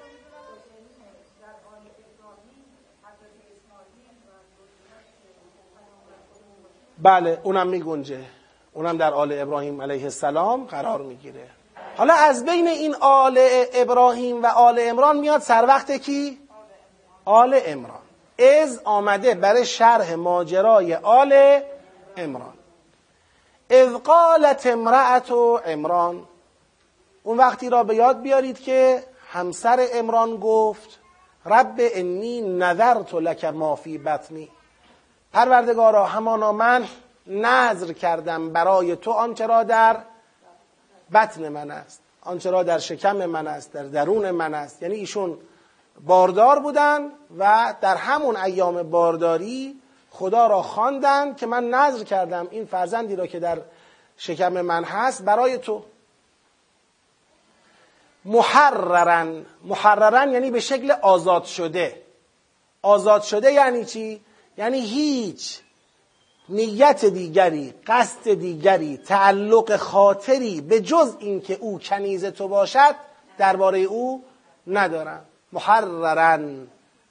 یعنی محرر از اینکه آزاد از اینکه بخواد من نسبت به او تمعی داشته باشم من نسبت به او برنامه ای داشته باشم من این رو محررن به شکل کاملا آزاد شده از همه به قید و بندها و آزاد شده از همه تعلقات پدر مادری و فرزندی این رو برای تو نظرش کردم. فتقبل بنی خدای از من قبول کن. انک انت السمیع العلیم.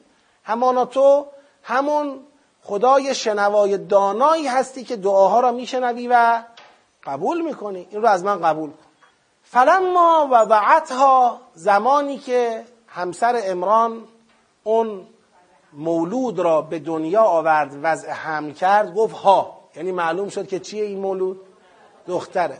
وقتی اون دختر را به دنیا آورد قالت گفت رب انی وضعتها انفا خدایا من او را دختر به دنیا آوردم. خدا میگه والله اعلم به ما وضعت. خدا آگاهتر است به اونچه که او وضع حمل کرد. به اونچه او یعنی مادر حضرت مریم وضع حمل کرد این خدا بهتر می‌دونه که فرزند او دختره. یعنی قبل اینکه او بداند خدا می‌دانست دیگه. والله اعلم به ما وضعت. بعد خدا میگه ولیس ذکر و کل انثا و مرد مانند زن مذکر مانند مؤنث.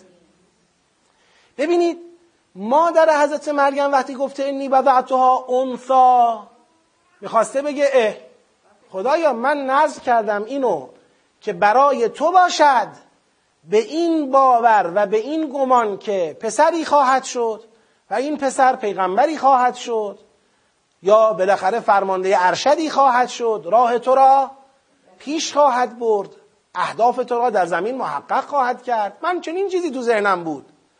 ولی شرمنده دیگه خدا ببخشید من بچم دختره. حالا اونچه که در ذهن داشتم از اینکه این بالاخره برای تو باشد دیگه اون محقق نمیشه. خدا وقتی جواب میده میگه من که بهتر می‌دونم او چی وضع کرد. این تو بهتر میدونمه انگار این نکته نهفته است که اصلا من خودم خواستم. مگه خدا مغلوبه که این بچه چی باشه؟ خدا تعیین می‌کنه که چی باشه؟ وقتی تعیین کننده خداست دیگه چی میگی؟ من خودم خواستم دختر باشه. حالا خدا چرا خواستی دختر باشه؟ الان اگر می‌خواست طبق فکر مادر حضرت مریم حرف بزنه باید می‌گفت اشکال نداره. حالا شما که می‌خواستی پسر بشه نشد درسته. لیس الانسا که ذکر بله دیگه دختر که مثل پسر نمیشه که. ولی خب ما همینم از شما چکار می‌کنیم؟ قبول می‌کنیم. حالا درست پیغمبر نمیشه فرمانده ارشد نمیشه چه نمیشه ولی خب بالاخره همینم. حداقل مسجد رو میاد ترتمیز می‌کنه مثلا کار می‌کنه اینم خوبه. ما اینو قبول می‌کنیم. اما خدا چجوری جواب داد؟ خدا فرمود ولیس از ذکر و کل انسا من انسا خواستم. کجا پسر میشه مثل دختر؟ چرا خدا این حرف رو می‌زنه؟ چون خدا از حضرت مریم برای حضرت مریم برنامه ای دارد. که اون برنامه هیچ وقت با پسر محقق این باید دختر می‌شد.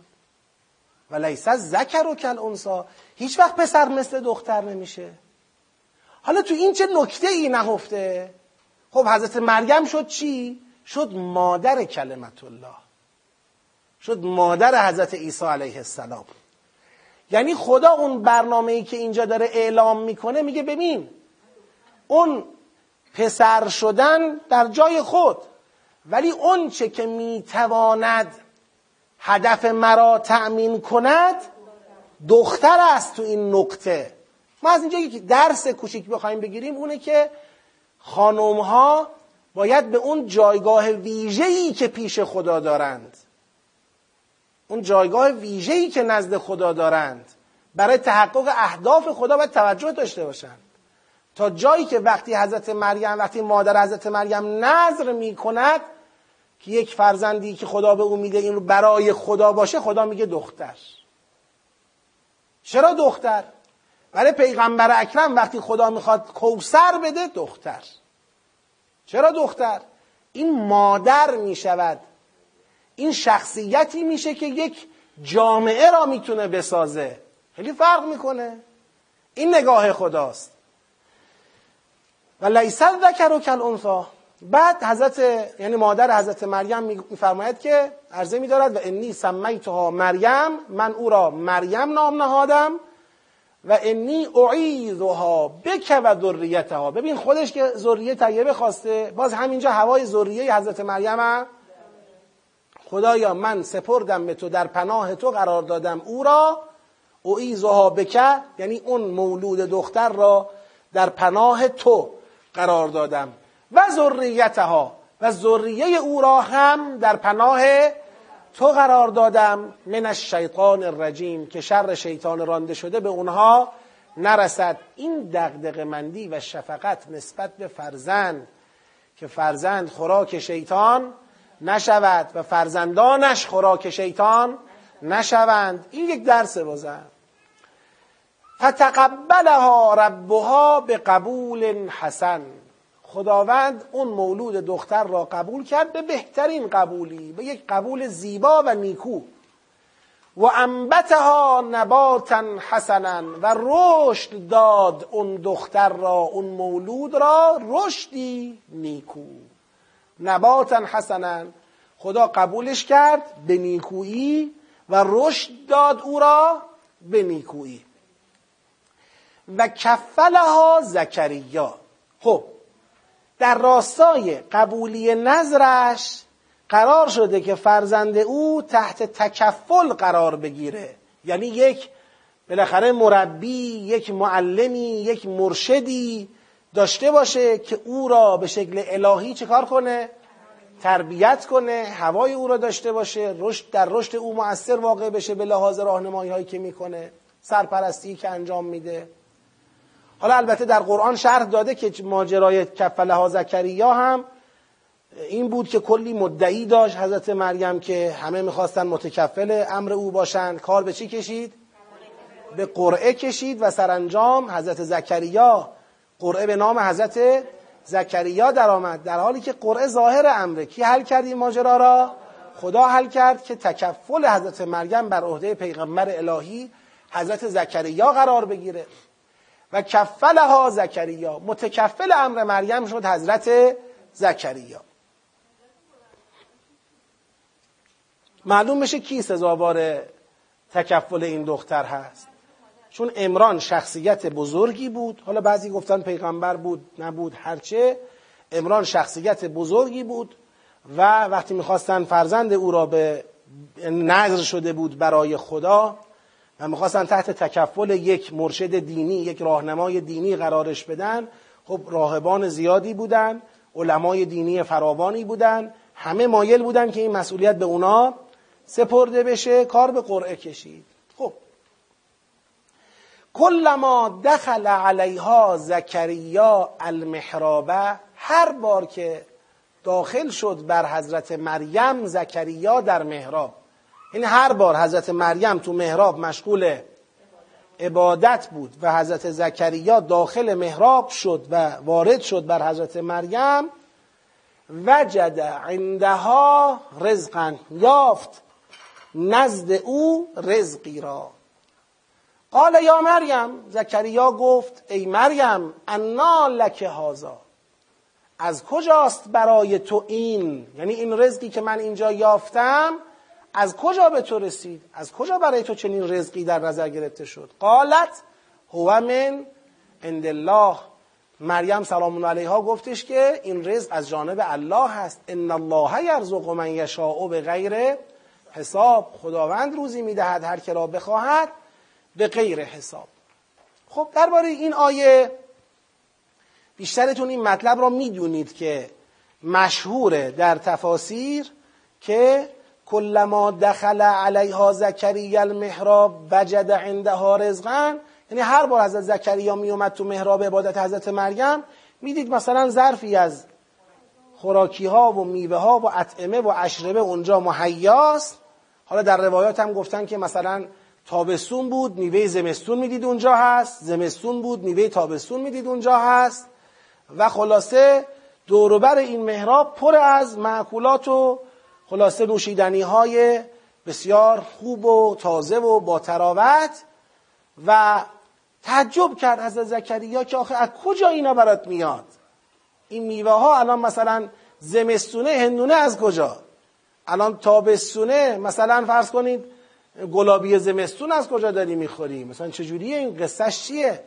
حضرت مریم هم عرضه داشت که من انده بفرمایید. من عند الله این از جانب خدا به من داده میشه. خدا هر کیو بخواد به غیر حساب چه می‌کنه؟ روزی میده.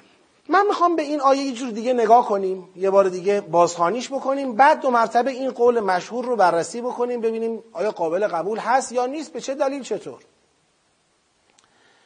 اولا این اتفاق داره مرتب میفته ببینید یه بار هست که مثلا در دفعاتی که حضرت زکریا بذارید از این در بیام این در رو فعلا واردش نمیشم صحبت سر اینه حضرت مریم را مادرش برای کی نظر کرده؟ برای خدا نظر کرده وقتی که برای خدا نظر کرده و خدا هم نظر او را به بهترین وجهی قبول کرده و حضرت مریم را به بهترین وجهی رشد داده و تکفل حضرت مریم را به یک پیغمبر الهی سپرده الان ما منتظریم نتیجه این قبول و این رشد و این تکفل را در حضرت مریم ببینیم. یعنی ما اینجا که کلما دخل علیها زکریا المحراب رو داریم می‌خونیم داریم نتیجه قبول نظر مادر قبول خدا رشد نیکو. تکفل یک پیغمبر کفالت یک پیغمبر الهی. ما می‌خوایم نتیجه این فرایند را الان در حضرت مریم مشاهده کنیم. وقتی میگه کلما دخل علیها زکریا المحراب محراب جایگاه چیه؟ عبادت. وجد عندها رزقا. من اینجا می‌خوام این مطلب رو بگم که وجد عندها رزقا. یه مقام معنویه یا یک مقام مادیه؟ اگر هم می‌خوام بگم تو ذهنتون بیارید که اصلا میوه بوده. خب اصلا میوه دیده. میوه مسئله بوده یا اون مقامی که این میوه را خدا برای او از بهشت؟ کدوم مسئله حضرت زکریا؟ وقتی حضرت زکریا داره می‌پرسه چی شد تو به اینجا رسیدی؟ انا لک هازا آیا میگه انا لک این میوه ها یا داره میگه انا لک این مقامی که به خاطرش این میوه ها را خدا به تو می‌دهد تعام بهشتی برای تو میفرستد؟ چی برای حضرت زکریا مسئله است؟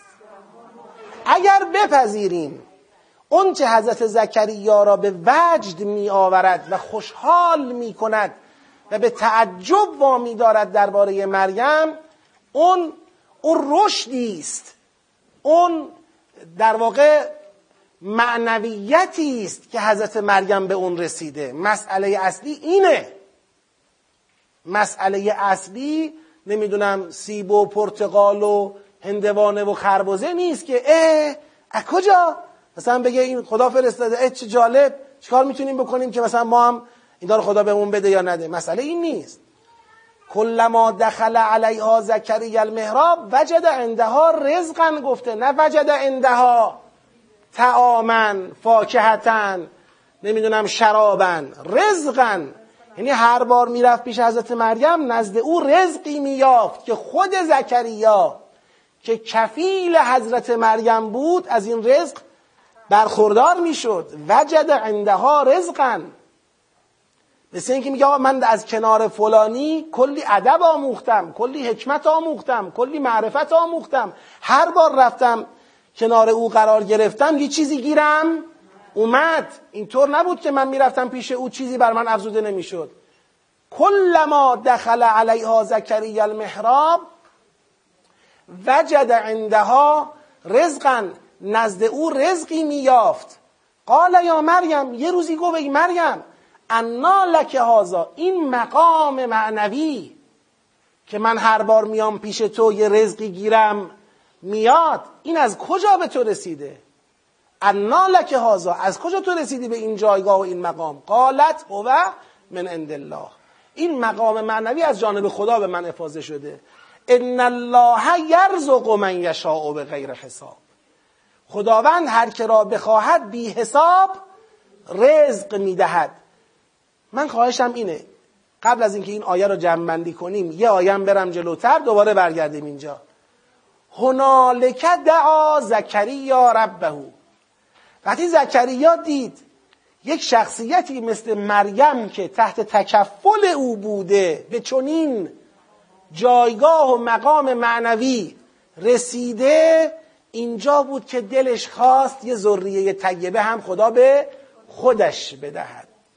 هنالک دعا زکریا ربه قال رب حبلی من لدنک ذریتا طیبه انک سمیع دعا خدای منم از اینجور فرزندی که الان این تحت تکفل من بوده می‌بینم اینطور رشد کرده اینطور تو به او لطف کردی اینطور تحت حفاظه الطاف ویژه توه منم می‌خوام. حبلی ذریتا طیبه انک سمیع دعا مسئله زکریا هم این نشد که بیاد بگه خب خدایا همونطور که به مریم میوه می‌دهی به منم بده یا همونطور که به مریم میوه میدی به منم بچه بده نه ذریه طیبه می‌خواهم مثل کی؟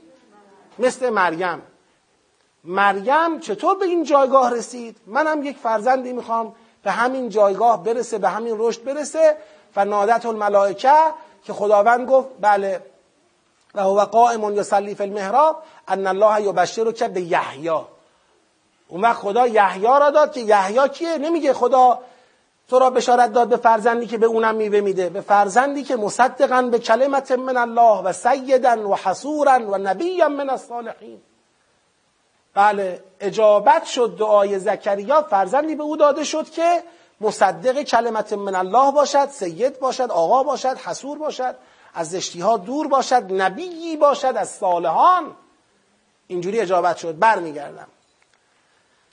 خب اگر این توضیحاتی که دادیم رو بخوایم بپذیریم اینجا یک نکاتی رو می‌خوام ارز کنم در به چالش کشیدن دیدگاه میوه. اون چیه؟ ببینید اولا میگه کلما دخل علیها زکری المحراب. کلما یعنی چی؟ هر بار.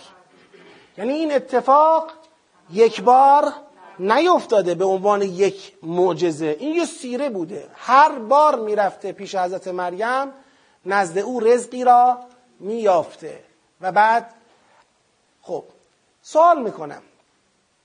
اگر این میوه به معنی ظرف میوه بهشتی باشد علل قاعده تعجب کی برانگیخته میشه؟ بعد از اینکه چند سال من می‌بینم همیشه میوه اومده میوه میوه میوه میوه میوه میوه میوه میوه میوه.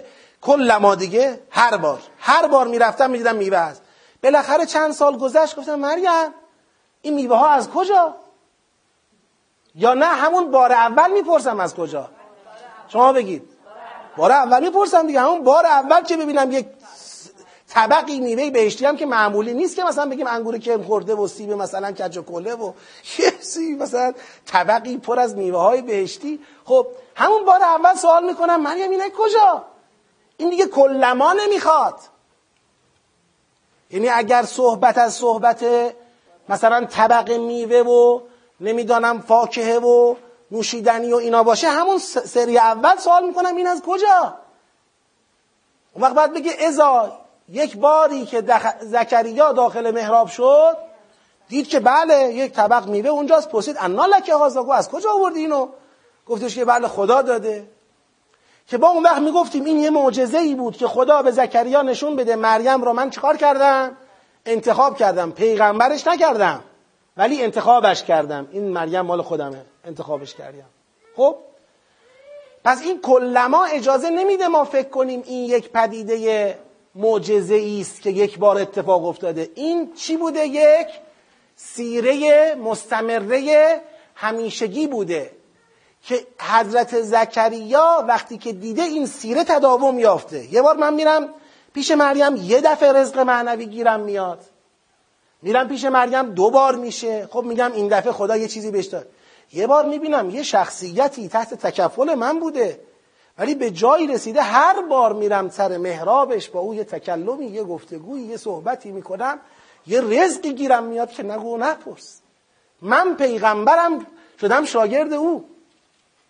از او داره گیرم میاد. من دارم از کنار او بهره می‌برم و استفاده می‌کنم. وقتی می‌بینم این سیره تداوم یافت میگم مریم چطور شد رسیدی اینجا؟ انا لکه هازا. آخه چی شد تو رسیدی به این جایگاه؟ من پیغمبر خدا من کفیل تو هم ولی من میام کنار تو تو محراب من از تو چیزی یاد می‌گیرم؟ من معنویت گیرم میاد نورانیت گیرم میاد. نشد بیام پیش تو و برم دلم روشن نشه. نشد بیام پیش تو برم معرفتم زیاد نشه. نشد بیام پیش تو برم یه چیزی یاد نگرفته باشم. چی شد تو به اینجا رسیدی؟ یه قالت هو من عند الله. اینو خدا داده. بله تو کفیل بودی مادرم نظر کرد ولی این محصول لطف ویژه کیه؟ خداست که به من عطا کرده. بله این با کلما جور در میاد. چالش دوم کلمه رزقنه. رزق اعم ما یه بار تعام داریم شراب داریم یه بار رزق. رزق یعنی هر چه که خدا به انسان روزی کنه. هر چه که خدا روزی انسان بکنه اسمش رزق. مادی باشه معنوی باشه. خب وقتی که ما در سیاقی هستیم که صحبت از انبتها نباتا حسنا صحبت از تقبلها به قبول حسنه صحبت از نظر شدن کسی برای خداست. الان ما اینجا رزق رو تطبیق بدیم بر میوه تطبیق بدیم بر مقام معنوی. قطعا سیاق میگه مقام معنوی. چرا شما میگی رزق یعنی مثلا طبق میوه؟ مقام معنویه. هر بار اونجا رفته دیده که آقا این از کنار این میشه بهره ها برد و این باعث تعجب زکریا شده. و از خدا خواسته که خدایا از مریم پرسیده که چطور شو به این مقام رسیدی؟ جواب او رو داده که ان الله یرزق من یشاء به غیر حساب. این به غیر حسابم خود یرزق من یشاء به غیر حساب تطبیق می‌کنه رو بالاترین رزق ها بهترین و برترین رزق ها که قطعا رزق چیه؟ معنوی. حرف سوم و آخر در به چالش کشیدن این نگاه که بحث میوه باشه اینه. ما در قرآن کریم من این بحث در سوره مبارکه فستاد هم اونجایی که من و سلوا بود مطرح کردم. انزلنا علیهم المن و سلوا اونجا این بحث رو مطرح کردم. بعضیا اونجا گفتن بله من و سلوا این بود که هر روز برای بنی اسرائیل سفره انداخته می‌شد این مرغای بریان چیده می‌شد بعدم شربت های اصل وسط چیده می‌شد اینا میشستن میخوردن. دوباره فردا صبح ظهر شب سفره مینداختن. ملائکت الله سفره مینداختن اینا میشستن مرغ بریون میخوردن اینا میشستن اصل میخوردن. چه نگاهی آخه؟ در حالی که بنی اسرائیل در یک وادی بودن که تازه آماده بشن برای حمله به عرض مقدسه که تحت اشغال بود. بنی اسرائیل تو این وضعیت نبودن که بخواد چرا؟ اونجا شاهد آوردیم. این شاهد رو می‌خوام الانم بیارم. یک بار حواریون به حضرت عیسی گفتن که یا عیسی به پروردگار بگو که یه ماعده ای از آسمان بر ما چکار کنه؟ نازل بکنه. یه سفره بهشتی واسه ما بندازه. سفره بهشتی یا گرونه یا ارزون. یا مفته یا خیلی چیز مهمیه. اگه مفت بود همونطوری که برای بنی اسرائیل هر روز پهن می‌شد خب خب ما ما که سالها برای بنی اسرائیل بدون اینکه پیغمبر باشن بدون اینکه به جایگاه خاصی رسیده باشن سفره انداختیم. حالا یه سفره هم بندازیم برای حواریون بشینن یه مرغ پلو بخورن. چه اشکال داره؟ خدا گفتش که باش نازل می‌کنم یه ماعده برای شما که تکون لکم ایدن لاولکم و آخرکم. یه ایدی بشود برای اول و آخرتون. که بعد از این اگر کسی کف بورزد طوری عذابش می‌کنم که کسی را مثل اون عذاب نکرده باشه یعنی خداوند برای اینکه اجابت کنه دعای حضرت عیسی را به اینکه یک بار ماعده نازل کند چقدر اینجا چی؟ گارد گرفت که این یه ایدی میشه برای اولتون برای آخرتون بعدش هم هر کی کف بورزد طوری عذابش می‌کنم که اونطور عذاب نکرده باشم کسی را. یعنی اینطور اتمام حجتی سفره از بهش پهن شدن. یه چیز دم دستی که بله هر روز می‌رفته سفره رو می‌دیده حتی انگیزه نداشته سوال کنه که این چیه کجا اومد. دوباره فردا سالها. پس به نظر می‌رسه این کسانی که زود میرن تطبیق بر میوه یا چیزای دیگه میدن به نظر می‌رسه که اون آیات قرآن رو درباره ماعده آسمانی توجه نکردن که ماعده آسمانی تو قرآن کریم یک معجزه بسیار بزرگ و با طبعات بسیار فراوان و سخت و سنگینه. چیزی نیستش که مفت باشه دم دستی باشه سیره بشه هم تو صبح تا شب سفره انداخته بشه. به لحاظ اقلایی هم البته این مسئله قابل به چالش کشیدنه که خب حالا چرا؟ چرا اگر یه کسی بنده خوب خداست باید همیشه برای سفره پند بشه؟ این همه بندگان خوب خدا که هیچ وقت این اتفاق براشون نیفتاده. یا اگر افتاده یه بار افتاده به یه مناسبتی حجتی شده. عرایز بنده تو این قسمت تمامه. من می‌خوام بگم پس جنبندی. و هم شما سوال کنید که خداوند حضرت مریم را به بهترین وجهی قبول کرد به بهترین وجهی رشد داد. حضرت زکریا متکفل امر حضرت مریم شد.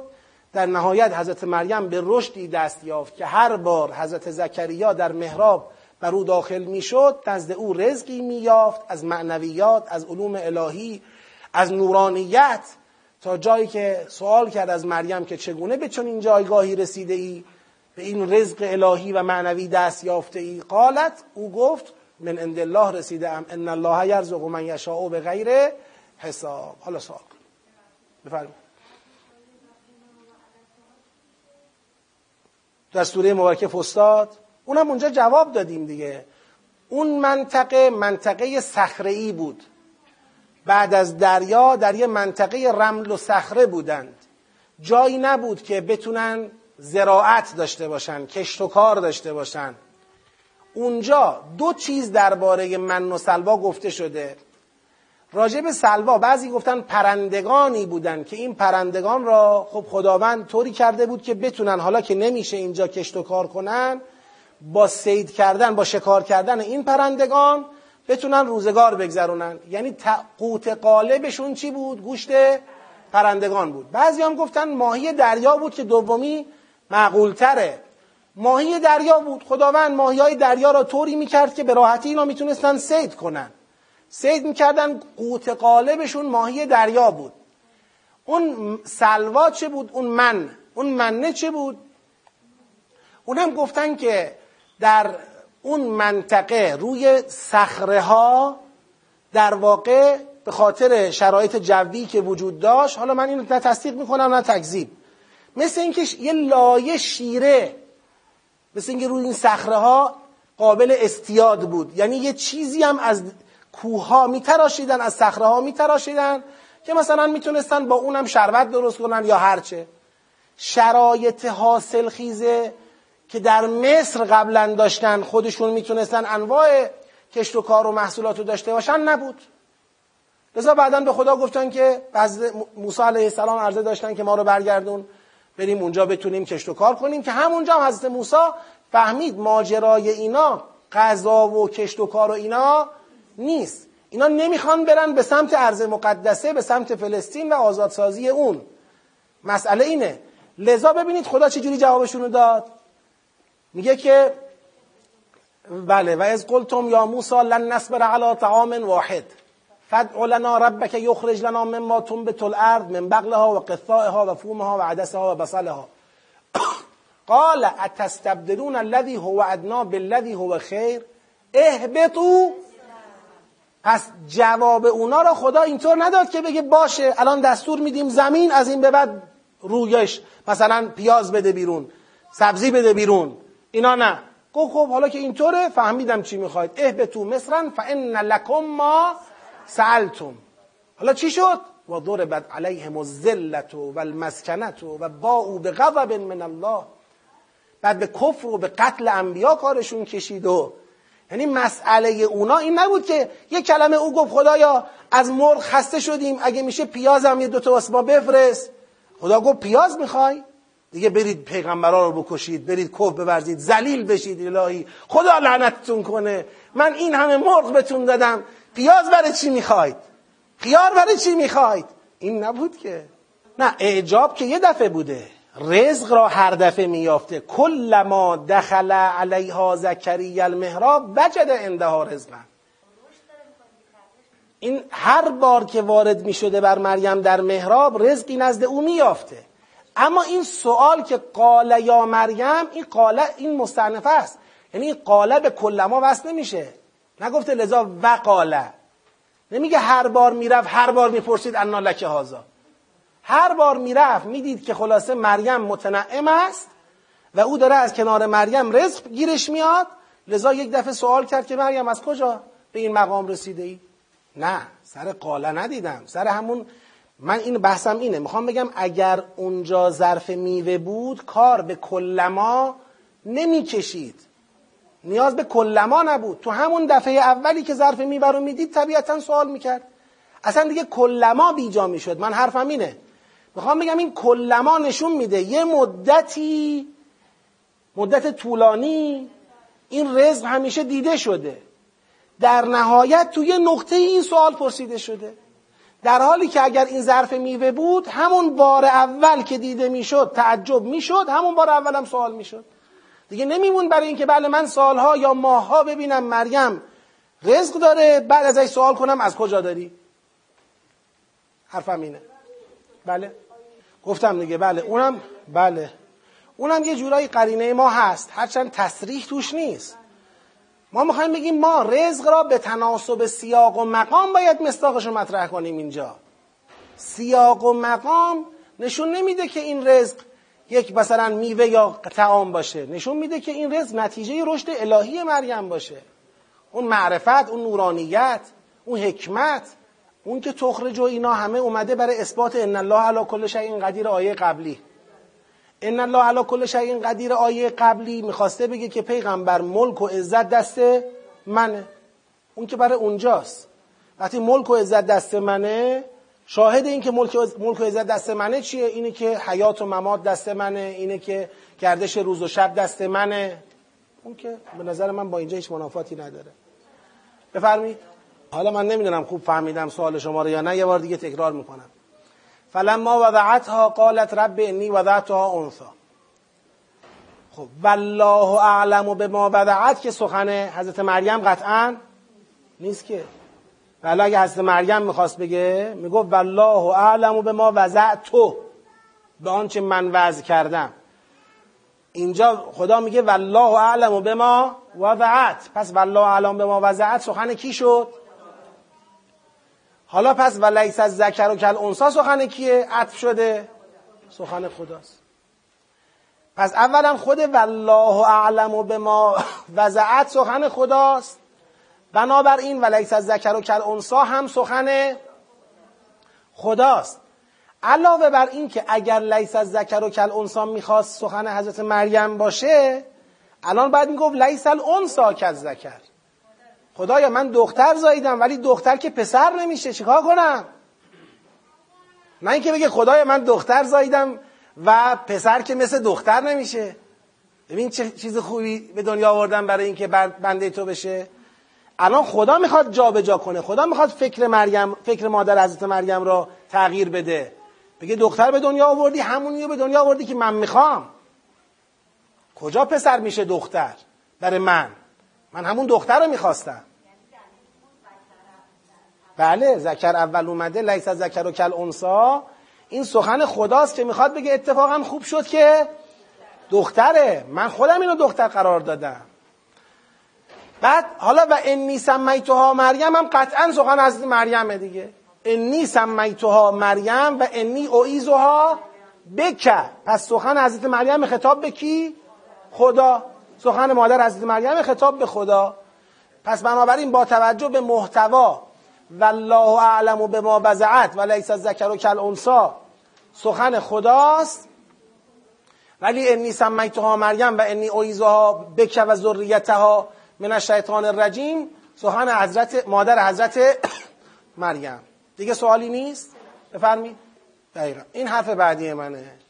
حالا حرف بعدی بعد از اینکه آیه رو ما فهمیدیم و تدبر آیه رو متوجه شدیم حالا ما مثلا رفتیم در روایت دیدیم که آقا مواردی پیدا شده روایت تعیین نکرده که چند دفعه چند بار چجوری؟ که حضرت مریم نزدش میوه پیدا شد. حضرت زکریا میوه هایی نزد اون می‌دید که اینا از بهشت اومده. میوه فصلم نیست. و باعث شگفتی حضرت زکریا شد. آیا این مطلب با اون چه ما از این آیه فهمیدیم منافات دارد؟ نه. منافات نداره. نه نه. اینی که ما اینجا فهمیدیم رزق معنویه. اونی که تدبر داره به ما میگه مسئله مقام معنوی و علمی حضرت مریمه و قبط خوردن حضرت زکریا به این مقامه و آرزو کردن اینکه چون این فرزندی به خود او هم داده بشه. اونی که تدبر میگه اینه.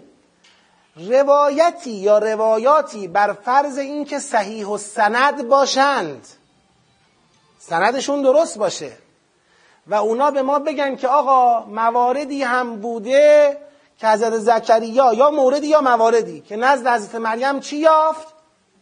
میوه بهشتی که خود اونم نشون دهنده مقام حضرت مریم دیگه. یه چون این چیزایی هم نقل شده. سندش هم صحیحه. آیا می‌تونیم بپذیریم؟ بله.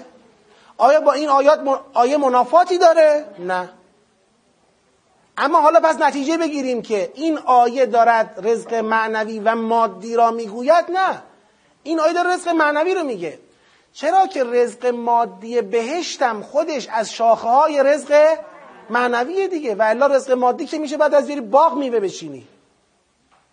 پاداشه دیگه. یک جور لطفه یک جور تفضل خداست. پس منافات هم با اون پیدا نمی‌کنه. منتها ما بین تدبر و تفسیر فرق می‌ذاریم. تدبر اونیه که آیه داره میگه. ما می‌خوایم این آیه چی گفت؟ رو چی بسته آیه مطلب را؟ حالا در همین بحث محکم متشابه گفتم. حالا این آیه اگر در باب معارف است میشه سوالاتی راجبش پرسید یا ابهاماتی راجبش داشت؟ که اون سوالات و ابهامات را کی باید جواب بده؟ معصوم باید جواب بده. ما میریم از معصوم سوال می‌کنیم. میگیم که زکریا وقتی وارد بر محراب حضرت مریم می‌شده آیا میوه و اینا هم از بهش بوده؟ ما یه چنین چیزایی شنیدیم. میگه بله بوده. میگیم رو چشمم. میپذیریم. منافاتی با این نداره. ولی به چه دلیل پذیرفتم؟ آیا به دلیل که اینجا این آیه داشت این حرف را می‌زد؟ نه. به دلیل اینکه معصوم این حرف را زد. و منافاتی هم با آیه ندارد. تموم پس ما با اونم نمی‌خوایم مخالفت بکنیم. می‌خوایم بگیم از تدبر این آیه اون بحثا در نمیاد. بله.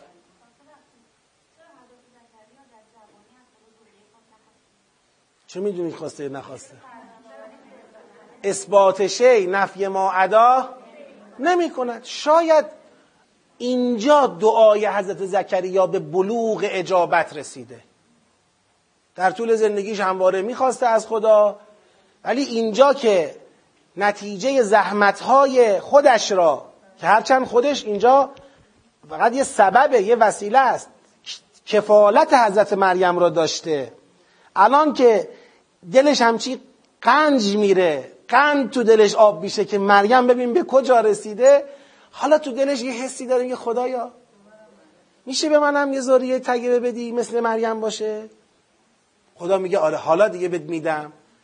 و این هم اتفاقا جز اخلاق خداست. یکی از اخلاقای خدا هم همینه. ما اینو زیاد دیدیم. وقتی یه بنده ای به بندگان دیگر خدا خدمت می‌کند یه وقتایی یک دعاهای خاصی درباره او چی میشه؟ اجابت میشه. ایشون مدتی خدمتگزار حضرت مریم بوده متکفل امر او بوده. حالا که به ثمر رسیده به نتیجه رسیده این زحماتش و اینا خدا اجابت می‌کنه دعاشو. بله. بفرمی بله. الحمدلله امام سجاد علیه السلام اینجا کار من آسون کرده. نیازی نیست یه بی سوادی مثل من توضیح بده. امام سجاد علیه السلام دعا برای فرزند را به ما آموخته و توی صحیفه سجادیه هست. یکی از خواهش های من همیشه از مادرها به ویژه و بعدم پدرها اینه که برای فرزندانتون این دعا رو خیلی بخونید. هر دو هر دو از زمانی که این فرزند هنوز نیامده که دعا می‌کنی ذریه تگبه باشد. تا بعد که به دنیا در شکم قرار می‌گیره دعا می‌کنی که خدای مال تو باشد. تا بعد که به دنیا میاد دعا می‌کنی که خدای بتونم برای تو تربیتش کنم. تمام این سرفصل های پدر و مادر خوب بودن را تو اون دعا حضرت امام سجاد به ما آموخته. که چیه؟ فرزند خوب چیه؟ دعای شما چی باشه؟ دیگه خداوند اجابت می‌کند. منتها دیگه اینکه ما چقدر قابل اجابت او باشیم. این قابلیت ما زیر سوال است یه وقتایی. و الا خدا در قرآن فرموده که اذا سألك عبادی انی فانی قریب اجیب و دعوت الداع اذا دعان فلیستجیبوا لی ولیؤمنوا بی ولعلهم بله. یعنی ما و بعدش هم بحث مسلحت هم هست دیگه. یه وقتایی یه دعایی مستجاب نمیشه در این دنیا. و الا دعایی که مستجاب نشود نداریم. هر مؤمنی از صمیم دل دعا کند امری را از خدا بخواهد خدا به او می‌دهد. یه وقتایی ظرف تحققش این دنیاست یه وقتایی اون دنیاست. اینجا حالا بحث فراوان یک بحث موضوعی راجع به دعا می‌خواد. اگه خدا روزیمون کرد انشاءالله یه وقتی واردش بشیم. بفرمایید شما. خب حضرت عیسی خودش اصلا یه معجزه ای بود و این معجزه هم به اراده خدا کارش به ازدواج و زن و فرزند و اینا نکشید. این معجزه را خدا به بشریت نشون داد و او را صعود داد به عالم بالا. قبل از اینکه بخوان مثلا ایشون رو بکشن پروردگار او را توفی کرد با جسم و روحش او را برد نزد خودش. حالا تا زمانش برسه و دو مرتبه کنار امام زمان علیه السلام برگردن. هنوز ای بسا وقتی برگشتن همسرم اختیار کنن فرزندم داشته باشن و همه اون دعاهایی که راجب ذریه هست سر جاش از عیسی که هنوز وفات نکردن. ببینید وقتی میگید آدم گناهکار خب ما که هممون آدم گناهکاریم. ولی می‌بینیم خدا این همه دعاهامون هم اجابت می‌کنه. بین گناهکار بودن در واقعیت با میل به گناهکاری و اراده گناهکاری فرقه. کسی که نمی‌خواد بنده خدا باشه او خیر نمی‌بینه. حتی اگر دعایی مستجاب بشه برای اینکه خلاصه خدا هیچی به دهکار او نمونه یه وقتایی تو همین دنیا هم حسابی بهش میده. اما او خیر نمی‌بینه. کسی که نمی‌خواد از کبائر اجتناب کنه نمی‌خواد راه خدا را بره. خب اونجور آدم هیچ وقت نمیشه راجع به او گفت که بنده خداست اذا سألک عبادی انی این جز عباد قرار نمی‌گیره. فلیستجیبوا لی ولیؤمنوا بی ولعلهم یرشدون. برای او صدق نمی‌کنه. اما اون کسی که نه می‌خواهد بنده باشد. ولی خب اتفاقاتی هم میفته گناهانی هم از او چی میشه؟ سر می‌زنه تا بتونه توبه می‌کنه یادش بیاد توبه می‌کنه. از گناهکار بودن خوشحال نمیشه همیشه دوست داره بهتر باشه. ولی خب دیگه ما آدما ممکن الخطاییم دیگه. خطا هم می‌کنیم اشتباه هم می‌کنیم گناه هم می‌کنیم توبه هم می‌کنیم. بازم دوباره خدا به ما لطف می‌کنه. بین این دوتا فرق بذارید. کسی که بخواد مسیر خدا رو بره یا نه؟ بله؟ حالا اونو دوست دارید تطبیق بدید بر اون عنوان اشکال نداره. ولی من نه خیلی منظورم مغضوب و زالینم نیست. ممکنه کسی جزء زالینم نیست. مؤمنه. ولی مؤمنیه که خب هنوز تو مراتب اولیه ایمان زیادتر گناه ازش سر می‌زنه. ولی مسیرش رو پیدا کرده داره میره به سمت نور که انشالله هرچه در زندگیش پیش میره کمتر گناه کنه. مسیر باید درست باشه. جهت باید درست باشه. بله میشه یه جورایی به زالین هم تطبیقش داد. اگر اینم می‌خواست جواب شرط باشه باید واو میداشت دیگه. بله باید عطف می‌شد. معقول نیست. چون یه بار پرسیدی دیگه عزیزم. صبح می‌خوام بگم الان مثلا یه بار صبح اومدم دیدم یه رزقیه. مریم از کجا؟ خدا داده. زور دوباره یه رزقیه. مریم از کجا؟ خدا داده. شب اومدم. یه رزقیه. مریم از کجا؟ خدا داده. فردا. مریم از کجا؟ خدا داده. یه بار مریم بر نمیگرده بگی بابا جون. یه بار پرسیدی. گفتم خدا داده دیگه. بیخیال شو.